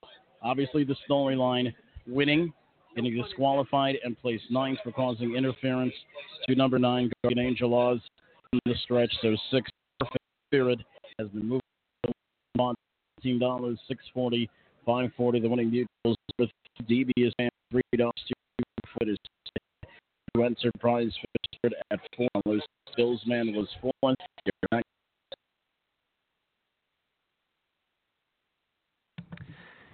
All right, I'm not a not a hundred percent sure uh, what happened to uh, Mike Bozich and the team out there. I'm not sure uh, exactly uh, what's going on out there, but uh, we are covering the Hambletonian at the Meadowlands Racetrack, where again an unprecedented disqualification, uh, the very first disqualification ever in the Hambletonian. And uh, Mike, are you guys there? Okay, uh, I'm not exactly sure uh, where Mike Bozich and the team is, uh, but uh, we're going to go down to Jessica Otten here momentarily. She's got Winter Circle reaction, and uh, we'll also talk about the inquiry again that plagued that plagued the Hambletonian. we'll talk about that here in just a moment. Uh, Mike, are you guys there?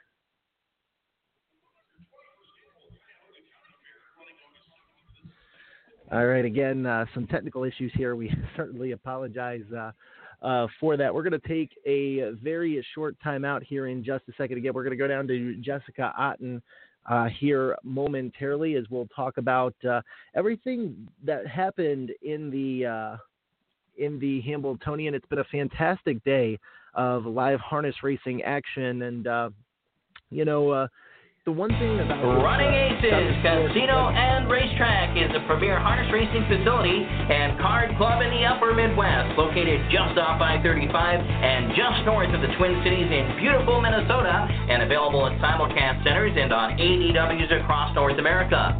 With live harness racing action on Tuesday, Saturday, and Sunday nights from May through September.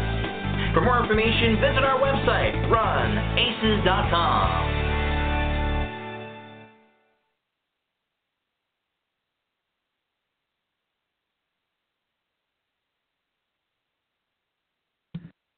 All right. Again, we are uh, we are back here. Um, not exactly sure what is uh, going on. Apparently, we're having a technical issue. We're going to bring in Jessica Otten real quick. And uh, Jessica, can you hear me down there? Yeah, I can hear you. All right. Apparently, uh, we've got some technical issues going on upstairs. Uh, what's the uh, reaction so far from down where you're at? Uh, obviously, uh, trader driver Åke Svanstedt uh, has to be happy that uh, he uh, won the Hambletonian. But, uh, you know,